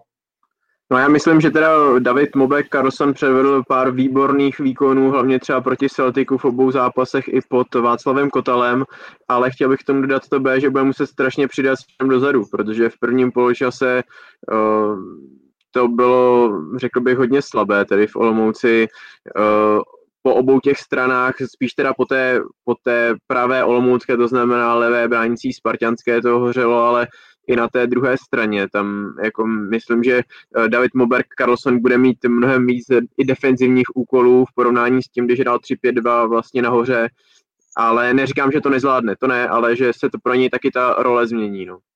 Tak musí brát potaz, nebo Karle, pojď. Ne, jenom k té zkušenosti, že samozřejmě nebo k těm zkušeným hráčům oni šanci dostanou a dobře o tom mluvil František Komňacký dneska ve sportu, kdy, kdy říká, že takový hráč, jako je, eh, jako je Bořek Dočkal, ten buď bude, buď je v základu, nebo není v klubu. Že jo? A že když přijde jako nový trenér, tak si ho jako musíte získat, tím nemyslím se mu podbízet, že jo, nebo, nebo tohle, ale vy víte, že teď už moc věcí s kádrem neuděláte, tak musíte používat, to, musíte chtít, zajistit to, aby to fungovalo.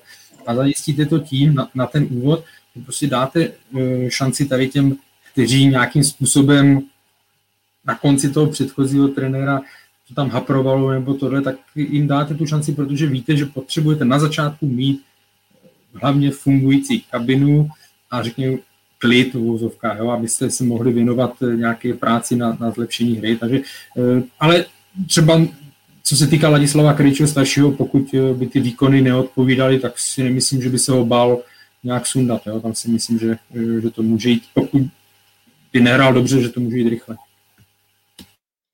Zároveň už ten první zápas Olomoucí asi naznačil, že třeba Matěj Hanusek na levém obránci to pod Pavlem Vrbou nebude mít asi úplně snadné. Vidíme to, Honza už tady mluvil o, o, o, o Michalu Trávníkovi, který se tuším taky nepodíval ani na lavičku, asi, nebo minimálně nenastoupil. Takže vidět, že rozhodně třeba, ale případ určitě Hanouska, kdy posunul na levého obránce Davida Hanska, ukazuje jistý signál, že právě v jeho pozici to jako Hanousek určitě nebude mít snadné. A za to je ten opak toho, kdo víc dostane prostoru, tak tohle něco evokuje, že by mohl dostat mnohem méně.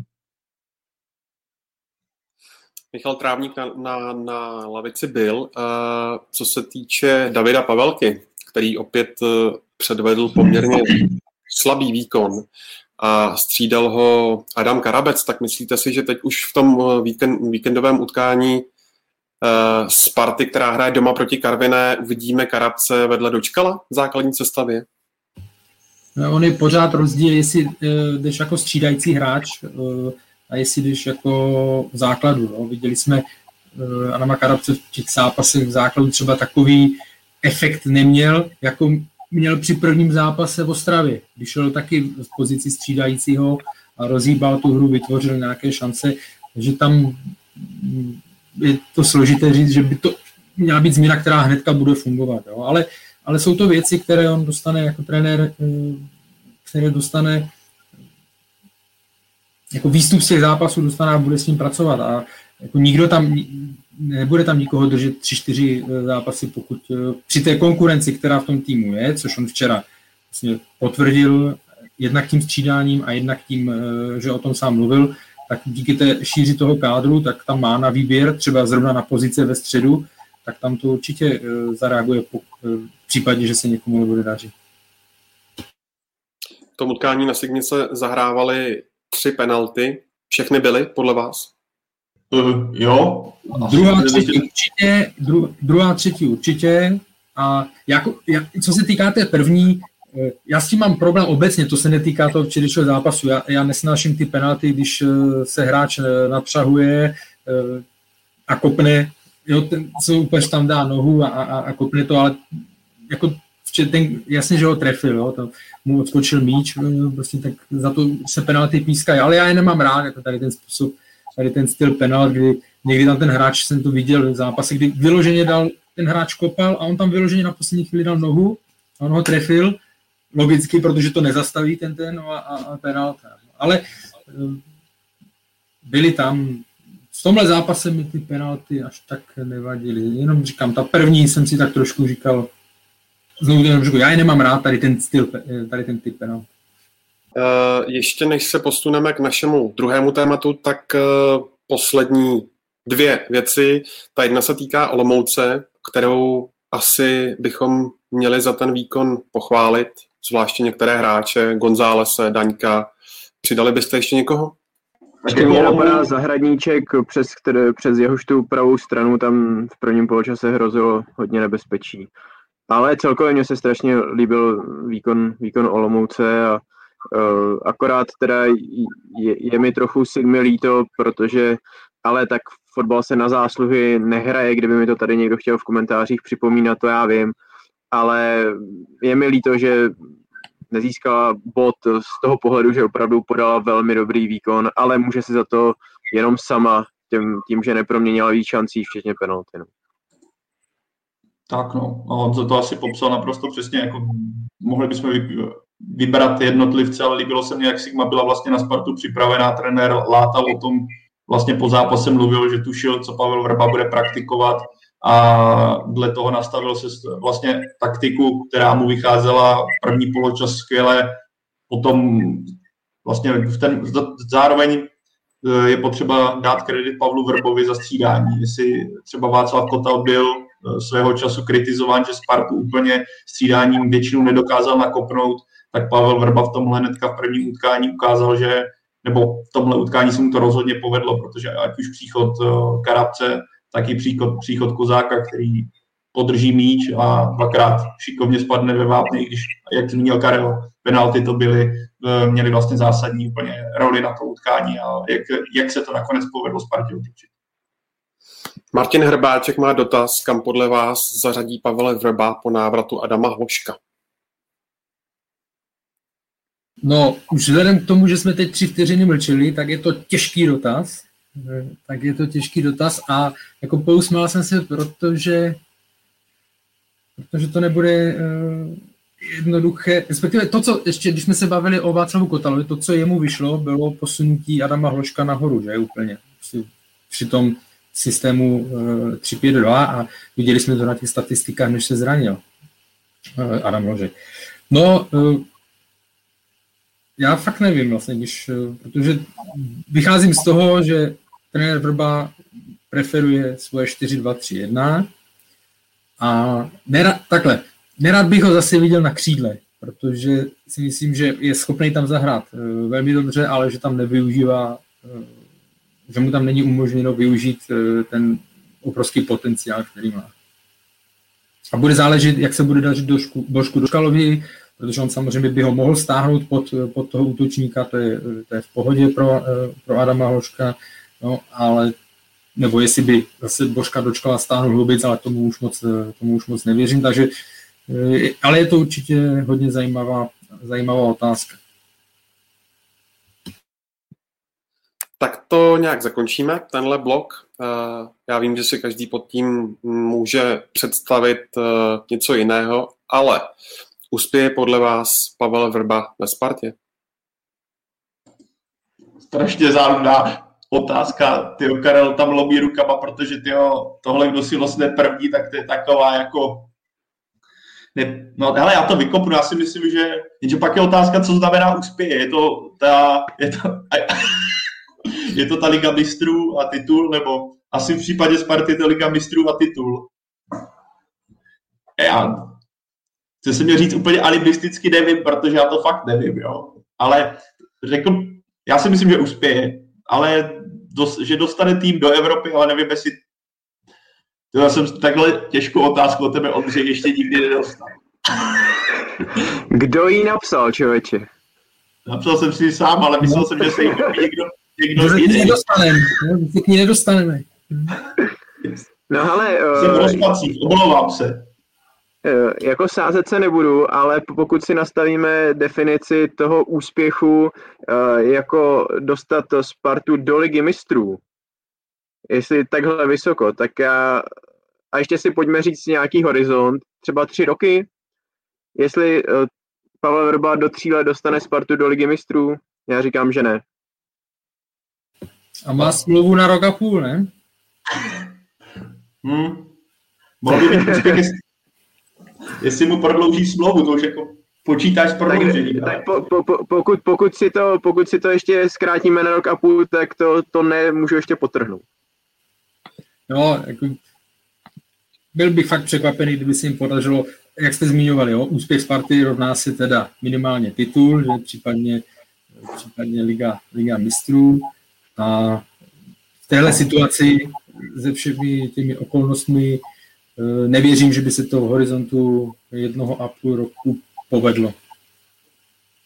Já skoro nemám právo se vyjadřovat po té své jako začáteční, jako svém nástupu k téhle otázce, protože kluci to řekli asi za mě. Po tom alibistickém nástupu. Přesně tak. Takhle, takhle. Pryč satane na mě. Pojď dál.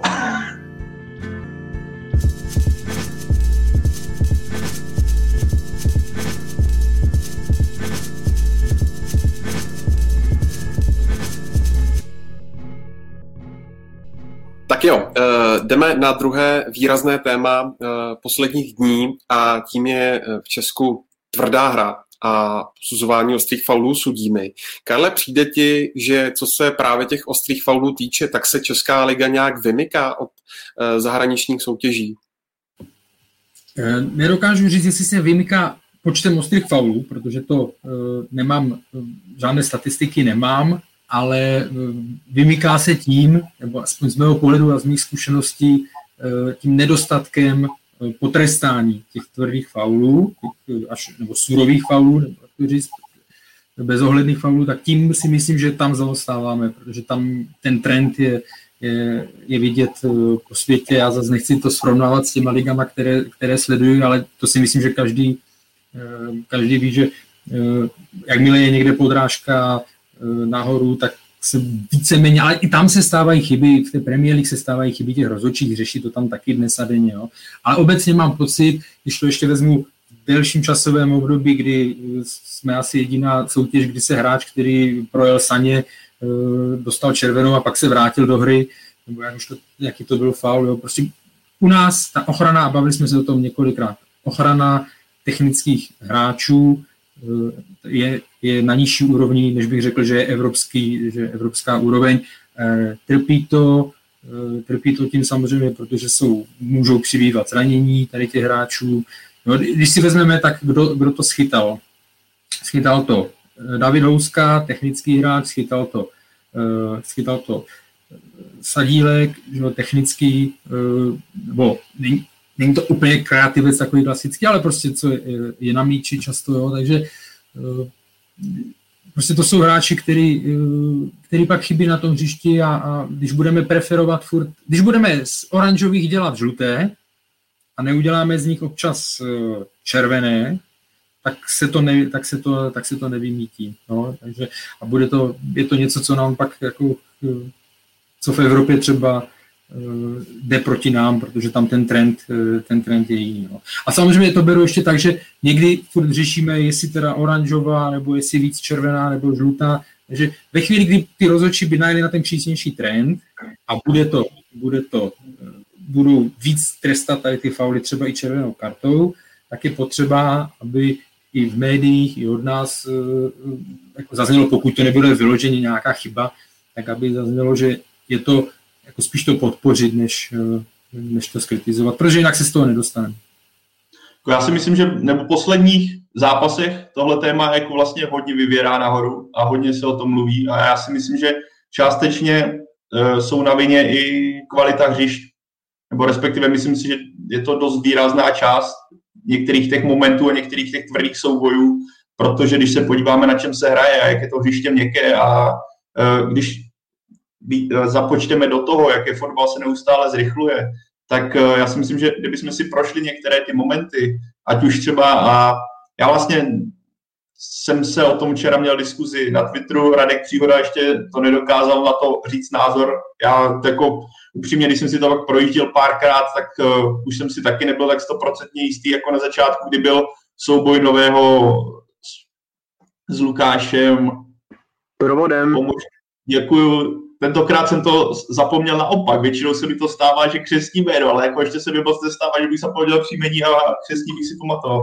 Každopádně tam v ten moment si myslím, že bylo jasně patrné, že novému, nebo na tom zákroku nového, eh, nebo ten zákrok nového byl výrazně ovlivněný i tím, jak bylo to hřiště měkké a jak se prostě při tom momentu, kdy měníte té rychlosti směr, tak jak se mu ta noha propadla a nedokázal na to adekvátně reagovat. Toho samozřejmě nemá omlouvat, nemá to být teďka nějaké alibi na to, že někdo tvrdě fauluje a skoro někomu zlobí nohu Marek Matějovský proti uh, Davidu Houskovi. Ale zároveň si myslím, že je to potřeba zmínit, že v té rychlosti, kdy se potřebujete zapřít, abyste byli jistější, to, že se vám noha třeba o pár centimetrů propadne nebo ta na té ledovce vám to trochu ujede, má dost výrazný vliv na to, proč najednou těch faulů teďka, dle mého, je mnohem víc, než tomu bylo dřív, nebo je, než, že to téma je mnohem výraznější, než tomu bylo na podzim. Ale podepisuju to, co Karel, jako i Problém když... není počet faulů. Problém není počet faulů. To, co chápu, faulů. Ale to chápu, že prostě opravdu ten terén tomu může nahrát, nebo že uh, Kaša si moc odpíchnul, Filip Kaša si moc odpíchnul balon, pak tam už to tohle. Ale problém je přece v tom trestání. Tady naštěstí v úzovkách, tím myslím jako v rámci pravidel, ne, že bych si to přál, tohle tak dostal ten adekvátní trest, protože to byl uh, surová, protože to byla surová hra, byť, ne, byť neumyslná, ale problém je v tom trestání. Pokud, uh, jednak ty fauly víme, že se dělají i v létě a tak dále, ale pokud mám zákrok uh, Marka Matějovského na Davida Housku a prostě nevyloučím ho, tak je, já vím, že je to pro rozhodčí těžké, ale co je ukázkovější případ na červenou, než třeba tady tohle? Tak to jsou prostě obroté fakt rána do vlastních noh, rozhodčí, protože dobře můžeme se bavit, případ uh, David Limberský, jo, ten, ten faul na něj, jo, to už se zase, tam budeme se pohybovat, že 50% vám řekne žlutou, 50% řekne červenou. Ale dobrý, jo, tam jako, to bylo trošku uh, jiný pak než Kaša, ale případ eh, Marka Matějovského, tam jako nedokážu si představit, co se těm eh, sudím honilo hlavou, že ho nevyloučili. To naprosto souhlas, Karl. Navíc, eh, když si na ten zápas vzpomeneme, tak dokonce video rozhodčí volal sudího Deneva k videu, že jo, což evokuje, že přijde červená. No a ten, a ten Denev se ho ptal, jestli je za tohle červená, jako já, o, okam, pardon, jako Eh, člověk nebo rozhodčí dělá chyby stejně jako děláme my, stejně jako dělají hráči všichni, ale za tohle by ho okamžitě vyndal z listiny. Jestli neví, že tohle je červená karta, nemá tam co dělat. Pardon. Teďka nebyl nominován tedy, ale v listině stále figuruje. Dostal trest, jestli se nepletu na čtyři zápasy, no. Ne, určitě, no, ale... tak jako, no. Ne, jenom jsem chtěl říct, že když jsme, eh, když jsem byl loni v létě, nebo už to je předloni, teď nevím, na, na semináři, tak prostě tady ty věci s tou podrážkou eh, bylo jednoznačné. Jo? Znovu říkám, jsou momenty, kdy je to tak, tak, intenzitu řešíte, kam ho trefil, jak, jo, jestli to stáhnul tu nohu předtím a tak dále. Ale tohle bylo ukázkové a ještě ta komunikace, eh, kterou jsem někde četl, která nějak, teď nevím přesně, odkud eh, tam pronikla, jestli ho tam slyšeli ti, co byli na stadionu, tak eh, to je obrovské, obrovské pochybení. Souhlasíte s Ondřejem Kremlem, který píše, že tohle je důsledek toho, jak ve veřejné debatě převládá, že vyloučit někoho v páté minutě je moc přísné a obecně náznaky, že pravidla neplatí stejně v jakémkoliv čase? Jo. Jako, já si vzpomínám například, eh, a teď jestli to bylo derby, anebo protože Tomáš Řepka měl dva takové momenty. Derby a ještě zápas s mladou Boleslaví. A myslím si, že to bylo v derby, kdy tam sroloval v první nebo ve druhé minutě eh, Stanislava Vlčka a to byl faul prostě na, na červenou, to byl faul na červenou kartu, a nebo to bylo u toho Lubo Šepecké. Já se fakt omlouvám, že to nevím přesně, ale, ale to byl ten příklad, kdy se řeklo, no, nebo kdy ten sudí si viděl, že, že je to první, druhá minuta, tak mu to nedá. Jo. Eh, viděli jsme teďka zápas eh, United Southampton, že jo, tam ve druhé minutě, eh, ve druhé minutě byl hráč vyloučený. Jo. By tam ten sudí potom nasekali taky chyby. Jo. Ale jo, někdy ta odvaha, někdy ta odvaha prostě to dát hnedka v té první, ne, říkám v první, ale prostě na začátku zápasu červenou někdy ta odvaha, odvaha chybí. Byť beru, že to je fakt složité, jo? ještě když hrajete, zase si to vezmeme, že jako je to rozhodčí je vnímá to prostředí, vnímá, v jakém prostředí pracuje. Jestli hrajete, jestli rozhodujete Spartu, jestli rozhodujete Slávy, jestli rozhodujete Plzeň, tak vy víte, že když někoho vyloučíte v desáté minutě z tohohle týmu, tak vy víte, že další dva dny pokud to není vyloženě úplně brutální šlapák, ale i tak se o tom bude psát, jo, a budete, takže pořád si to, pořád si to nějakým způsobem, i tohle vám běží hlavou, jo, takže vím, že to není jednoduché, ale když už mám tu podporu toho videa, byť se s ním nevždycky pracuje e, dobře, nebo to, tak když už tu podporu mám, tak tím spíš si můžu být v takových situacích jistější, že se nerozhodnu špatně. Já myslím, že Ondra Kreml v tom svém dotazu naráží i na to, že potom by se objevily hlasy těch různých bývalých hráčů, ať už ve studiích televizních a tak dále. Za tohle se přece nemůže, to, to zkazil zápas, že ve druhé, v páté, osmé minutě někoho vyloučil, to je potřeba být citlivý. Myslím, že na tohle Ondra narážel a to samozřejmě jako pravidla platí od první do 95. nebo kolik se bude nastavovat. No. Ale ty jsi, Karle, podle mě teďka řekl velice dobrý point s tím, že máš najednou teďka už VAR, že jo, já, já vlastně, když si do toho vcítím, do té pozice rozhodčího a nemáš podporu VARu, jak to bývalo v minulosti, a skutečně přijde druhá minuta, někdo ti tam dá faul, který je hraniční, není to prostě, ano, když tam někoho přepálíš, přepůlíš, dáš mu saně jako prase, div mu nepřepůlíš koleno, tak jako má přijít červená i druhé minutě. Ale chápal jsem v té dobách, kdy ten VAR nebyl, že se ti to v podstatě, dostane se ti tam ten faktor toho stadionu, těch fanoušků, ještě třeba, když se ti to stane na plácu kdyby se hrál na Spartě, udělal to Tomáš Řepka, je tam za tebou jako kotel derby, tak se ti to bude dělat uh, mnohem hře. Jako nemělo by se, ale já to naprosto z toho lidského faktoru chápu, že se ti to, jako nechceš si dostat do toho, o čem mluvil Karel. Ale když máš ten VAR, takže máš to ověření, můžeš si říct, hele, bylo to tak, nebylo to tak, tak v současnosti pokud někdo by se ovánil tím, že v druhé minutě nemůžeš dát červenou, tak je to podle mě hodně, hodně špatně. A teďka ta technologie, která ano, není dokonalá, viděli jsme to v případě teďka eh, Tomáše Součka v Anglii, o čemž se mluví v posledních dnech dost intenzivně, ale jako pořád je tam ten lidský faktor i ve varu, ale pokud máš takhle jako takovouhle technologii za sebou, která tě může podpořit v svých rozhodnutích, ať už jsou silný ať tu červenou dáš nebo nedáš, tak musíš jednat v jakékoliv minutě a jakékoliv chvíli. A myslím, že jsme to viděli i třeba včera na Signě, kdy se sudí nebál písknout ty tři penalty, o kterých ty jsi mluvil. A takhle, se, takhle by se to mělo řešit. Ne, že budeš mít alibi, že je 93. tak takový kontakt nebudeš pískat. A mně si myslím, že i pro toho sudího, to byl Franěk, když oni pak přijde k těm hráčům a oni mu tam něco vyčítají, tak on řekne, já jsem to tam viděl teďka znovu, je to, udělal mu tohle, tohle, tohle a i on sám jako se nemusí dostávat pak potlak na další minuty, jestli, a kdy mu šrotuje hlavou, jestli teda ta penalta byla správně odpískaná, nebo jestli měl tam odpískat penaltu, když nejdřív Daňka nechal hrát, že jo, běžet hru, tak tohle, no. ale, ale jako samozřejmě VAR je, VAR je eh, téma všude po světě, eh, má to obrovské, zatím víc to ne, nechci říct, jestli to víc ubližuje, ale prostě mluví se o tom víc v negativním uh, směru než, než pozitivním, protože používání, ne VAR jako takový, ale používání jeho je zatím, uh, to má obrovské, obrovské rezervy.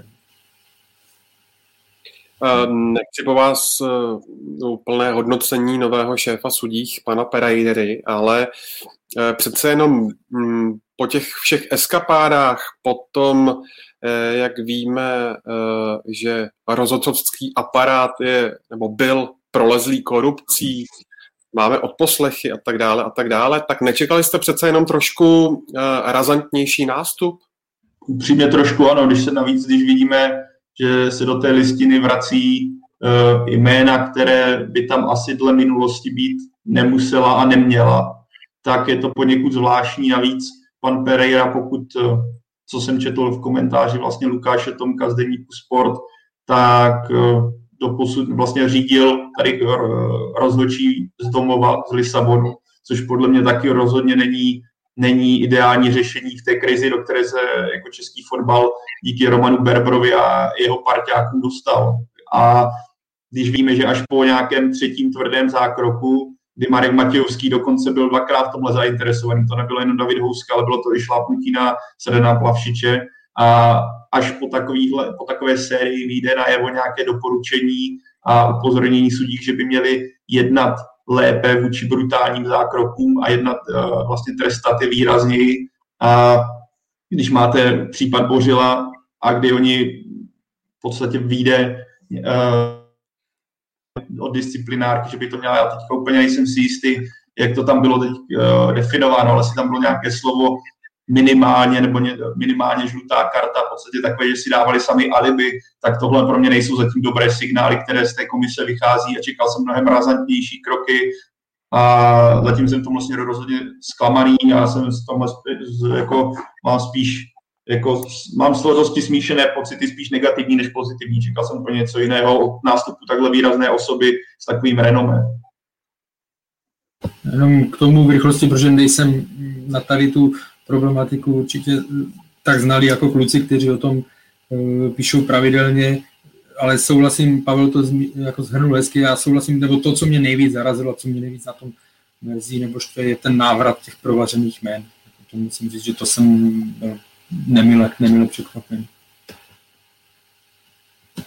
Ještě jedna věc a to jsou fotky zranění po soubojích, které e, se e, čím dál tím víc rozjíždějí po sociálních sítích. Naposledy na to tuším reagovala včera Sparta tím kotníkem Davida Moberga Carlsona. Um, není to prostě fotbal, že tržné rány po těch soubojích prostě jsou? Fotbal to je, ale když máte dír v noze a rozhodčí ani nevyloučí toho hráče, tak je prostě taková frustrace, že chápu, že to, že to vyfotil. David Houska byl, myslím, první, že jo, teda, jo, takže No ale ono zase jako to má víc úhlů, protože David Houska, pokud vím, tak to nejfotil sám, to vyfotil Radek Látel a dal to na svůj Instagram, jo. Takže Nebo, ono no, je zase potřeba na to, na to nahlížet z mnoha úhlů, jo. To není jako já, já bebíčko, jo. To vyfotí někdo, někdo jiný, jo. Tak jako chápu, že ten David Houska jako uh, mu tu nohu jako nezabraňoval v tom, aby ji vyfotil, jo, ale zase jako bych, bych neříkal, je, to jsou herečky, prostě tady si stěžujou, Jo, ono taky záleží jako na okolnostech. 100% s tebou souhlasím a hlavně jako minimálně, já vím, že teď to někdo kritizuje, že tam každý ukazuje eh, a Honza tam dává bolavý palec taky, jo, a, a, ale jako minimálně díky tomu se zvýší ta intenzita toho, že se o tom mluví, jo, protože eh, jako fotbal je tvrdá hra, ale to neznamená, že se budou hrát, eh, vracet hráči s dírama v noze do, do kabiny a pokud už se to stane, protože se to prostě stane při kontaktním sportu, tak uh, musí být ten uh, hráč, ten protihráč potrestaný za to adekvátně. No. A ani to se nestalo, takže začala tady ta série těch fotek a myslím, že se to zase nějak, zase nějak sklidní, ale v rámci toho, že se ta debata o tom začala vést mnohem intenzivněji, mi to vůbec, vůbec nevadí a ani v jednom případě jsem to teda nebral určitě ne v případě Davida Housky alias teda uh, Olomoucké situace a uh, Liberci, tak jsem to nebral jako nějaké uh, stížnosti. Plzeň na to reagovala, podívejte se, jo, podobný zákrok, podobný šrámy nebo tohle a je to za žlutou. Dobrý, ale aspoň se o tom mluví, protože tohle opravdu je jedna z věcí, jak myslím tím ty nepotrestané hrubé, hrubé fauly, která mě v České lize vadí. Souhlasím s Karlem a jenom k tomu dodám svoji zkušenost eh, jako trochu zase jinou. Eh, tady píše nějaký pan, že nikdo z nás nestál na hrací ploše jako rozočí. Já jsem stál nebo stával 10 let. Eh, už to teda taky nějaká doba je zpátky. Ale pamatuju si, a dneska jsem si ostatně psal i s jedním ligovým rozhočím, o tom, že ono taky záleží na vybavení těch fotbalistů, on teda narážel spíš na kolíky, eh, že to kolikrát prostě, že takový véhle šrámy, které jsme viděli na těch fotkách, že to jako není samo sebou, eh, že ty kolíky jsou jako lecky jako v zajímavém stavu a jako na, na můj dotaz, že vlastně by to měli kontrolovat, že jo, tak Prý je to kolikrát, já nevím, v Lize jsem nikdy nepískal. To je takový firmol, že prostě ti hráči uh, se dostanou do toho tunelu, rozhodčí stihnou se to vás kontrolovat čísla, trenky, štrupny a už je volají kvůli televizi na hrací ploše, takže kolikrát na ty kolíky se nedostane, což si myslím, že by se teda dostat mělo, protože to nám kladli na srdce na různých těch seminářích, že je potřeba zkontrolovat, aby nebyly nějak jako ostré, že jo, nebezpečné a tak dále. Chápu, že v tomhle terénu to k tomu může inklinovat. Já chci mít eh, co nejlepší obutí i prostě třeba nějak trošku jako ostřejší, ale pak z toho může vznikat tohle. A ještě druhá věc, kterou si taky pamatuju ze svých rozhodcovských let, tak eh, já teda, když eh, si chodím zahrát Hanspolku za náš Celtic, tak já si chrániče beru, protože já mám nohy rád a jsem možná na Hanspolce jako jeden z mála, jo.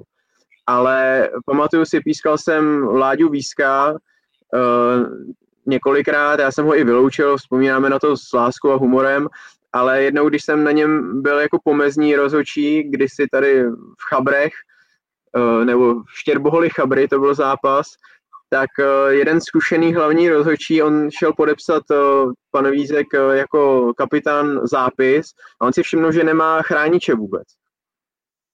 A on, ne, já prostě, pánové, v chráničích nehraju, to, to po mně nemůžete chtít, jako. A on říká, ale to je v pravidlech, to je v pravidlech, musíte mít chrániče. No a dopadlo to tak, že tam eh, v té naší kabině rozhodčích byly pivní tácky, tak eh, Vladislav Vízek odehrál ten zápas s pivními tácky, co by chrániči. Eh, protože není nějak definované, jak má vypadat takový chránič holeně on tam musí být, ale jak má vypadat, eh, není definováno, takže Ladislav Vízek odehrál zápas s pivní metácky a samozřejmě to se asi v Lize neděje, ale narážím eh, na to, že let kdy, podívejte se, jak vypadají ty chrániče, nebo jak je ty hráči nosí. Vždyť některé ty fotky to přece by se snad ani nemohlo stát, kdyby měli normální holení chránič ty hráči. Vždyť prostě to by musel být ten chránič proražený, ne? Eh, jo, chápu, že třeba když to je na kotníku, tak tam ten chránič jako nedošáhne a když je to přímo na holení kosti, tak já si upřímně jako nedovedu představit, kdyby měl ten fotbalista opravdu normální chrániče, eh, že, že by se mu tohle stalo. Tak eh, vím, že někteří, že to je móda, jsou takové ty miniaturní prostě pěticentimetrové chrániče, aby tam něco přesně bylo dle litery pravidel, ale vůbec to nesplní tu funkci, kterou má no tak potom se hod eh, nemůže ten fotbalista divit, pokud se mu něco takového stane. Jo, samozřejmě nehájím to, že se mají dělat takové zákroky. Chraň Bůh, červené karty, dávejme, trestejme. OK, ale snažím se jenom nabídnout taky pohled z druhé strany. Tak jak jsi mluvil, že nejsou na kotníky, já si pamatuju, že byly takový ty chrániče, jestli si pamatuješ, takový až skoro brankářský betony, že ty i měli ochranu, že jsi z boku na kotníku takový jako dvě vypoukliny, které ti to drželi pohromadě a to když nasadil, tak se cítil skutečně jako z, z hokejovou výstrojí skoro. Jako, myslím, že jsem jich pár takových zažil, ale naprosto jako chápu. Jako já na jednu stranu chápu, že se snaží hráči ty chrániče používat menší, a, protože je to takový jako příjemnější, máš tu nohu lehčí, ale jak říkáš, no, potom na to, za to, na to trpí kotníky, pozor. No, to je přesně takový, jako, já vím, že kamarádi si tam dávali třeba noviny, že si spojili pár novin a dávali to takhle dohromady. Prostě, aby jako vlk se nažral, jako zůstala celá, no. Navíc, když vezmeš ještě potaz, jak jsou eh, v současnosti dělané kopačky, které jsou taky papírový, uh, jsou dělaný co nejlehčí, za to ale mají jako zejména v to zase můžeme to našroubovat i na stav současných hřišť, že, že potřebuješ, nemůž, nemáš už tak, nepoužíváš většinou teďka kopačky, které jsou mixem uh, železo, umělina, ale většinou už teďka kvůli to jako námraze držíš jako všechny železňáky, že jo? takže to jako taky je hnedka na tom kotníku cítit, když ti tohle přejede uh, trošku špičatý ještě navíc. No úplně bych nechtěl aby mě někdo dupl v tom jako minus 20 na špičku. Když jsem viděl, jak si někteří za, zařvali, tak jsem je naprosto chápal, protože to musí být strašný.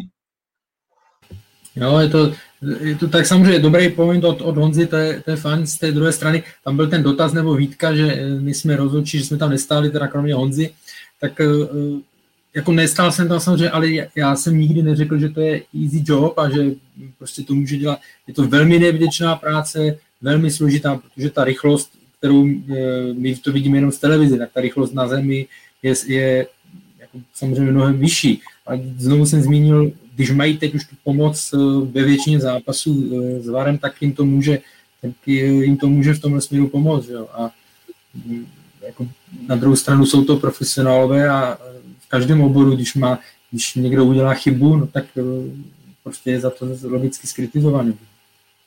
Já naopak se klaním před Honzou, že vůbec píská, ale klaním se vlastně před všema, kdo pískají a, a tě vás co nejvíc, protože já si to nedokážu, já jsem kdysi... já jsem, ale já jsem kdysi dělal po, pomezního na Strahovské lize jeden zápas a stačilo mi. Byl jsem jako uražený asi tak jako pětkrát během jednoho poločasu, byl jsem poslaný někam taky xkrát. Některé momenty jsem naprosto nebyl schopný stíhat a jak, jo, jak člověk hrál x let fotbal, tak jako, ale sudí ze zápasu nikdy nemůže odejít pozitivně. Buď jsi neutrální, anebo jsi ten největší šmejt, co tam na tom place byl a nadávají na tebe. Nikdy neodejdeš z toho placu, že ti řeknou, jo, byl jste skvělý, krásně jste to řídil, ale stane se to málo. Takže obrovský obdiv pro všechny, kdo pískají. Hele, mně se, to, mně se to teda stalo i to, že mi občas jako poděkovali a řekli, že to bylo dobrý, ale spíš mám... A to jako si těch pískovcí penalty a dal z červený soupeřům, ne? Ale víc mám těch opačných eh, zážitků a to by se o tom dalo mluvit jako dvě hodiny, jenom na odlehčení, teda na závěr. Já jsem pískal jeden čas s dlouhými vlasy až někam k ramenům, tak eh, na mě jednou volali, nebo několikrát volali Dášo. Ale kolikrát byl politej pivem? Uh, hele, pivem jsem asi politej nebyl, ale jednou se mi stalo, když jsme odjížděli ze Slavonic, zdravím tam všechny, tak eh, že nám, nám hrozil, a to byl, nějak, to byl nějaký mladý kluk, to byl jako tak 10, 10 let, za náma jel na kole, hrozil nám florbalovou holí. Tak a, a házeli, házeli nám na auto listí a já jsem se jenom bál, aby mezi tím listím eh, nebyla i nějaká cihla třeba. No. Nebyl florbalový míček. Ale to, to, to opravdu bychom se mohli, taky koblížku na mě volali a zase v, da, v Dačicích, já jsem pískal Jižní Čechy, v Dačicích tam, já jsem byl na lajně a tam hned jako za mnou byla tribunka a rozdávali tam takové ty programy zápasové. A tam bylo i, jak se jmenují rozhočí, tak oni na mě celý zápas volali Honzíku. Honzíku hezky a Honzíku tady offside a tak, tak jako z tribuny, tak to asi jako bylo hezký, no. Já to vzpomínám s nostalgií. A zdravím teda všechny své bývalé kolegy i ty, které jsem pískal. A i všechny kluby, které jsem zaříznul, zdravím. tak, uh, pojďme to zakončit. tam nebyl zlý úmysl, pokud se mi něco nepovedlo. Pojďme to zakončit eh, posledním dotazem od Jakuba Odehnala. Nemyslíte si, že vzhledem k vyjádření pana Tvrdíka o kartáči pro Bořila měl Jindřich Trpišovský alespoň pro zápas v příbrami vyndat uh, Jana Bořila ze sestavy? Nebylo by to lepší gesto než káravý tweet? Já si myslím, že ne. Že nevidím důvod, proč by ho měl vyndávat. Já, pan Tvrdík mluvil o tom, že dostal jakožto kapitán kartáč a jestli tak jako nastalo, což si myslím, že asi nastalo, tak je to podle mě adekvátní reakce. Hm, vlastně netuším, proč by měl jako za faul být následně hráč posazený. Můžeme se bavit o tom, že kdyby přišel na zápas vylitej nebo já nevím, dělal nějaký prohřešek eh, disciplinárního řádu uvnitř kabiny nebo uvnitř klubu, ale tak zase to nebylo. přišel. tak, ale jako nevidím důvod, proč by neměl hrát kvůli tomuhle. No, souhlasím. No, jenom, to nešlo jenom o Kára tweet, pokud mu to i řekli, tak eh, s ním hmm. mluvili asi důrazně a to je, to je v pořádku za mě takhle řešení, že, že i to je vlastně pozitivní, že jako ukázali, že to nepřicházejí a že s ním o tom mluví. Tak jo, tak eh, to je z dnešního Football Focus podcastu. Eh, všechno, moc krát děkuju Pavlovi, Karlovi a Honzíkovi. Dáše. Trochu jsem mi ulevil, protože jsem vypil té vody docela už dost a eh, jsem rád, že už měl, končíme. To byl tuplák, co jsi tam měl, prosím tě, a ne tohle. Tak koblížku no, mějste hezky. Posluchači taky. Díky za pozvání, mějte se, čau čau všichni. Děkuji, bylo skvělý. Bylo to fajn. S dalším dílem tady budeme opět eh, příští týden. Ještě vás pozvu rychle k vysílání ČT Sport. Eh, v pátek eh, vysílá ČT Sport živě předehrávku Slovácko-Teplice. Mějte se krásně a budeme se na vás těšit na obvyklých místech footballfocus.cz. Jsme na Spotify, na YouTube, ve všech podcastových aplikacích, prostě jak jste zvyklí. Ahoj!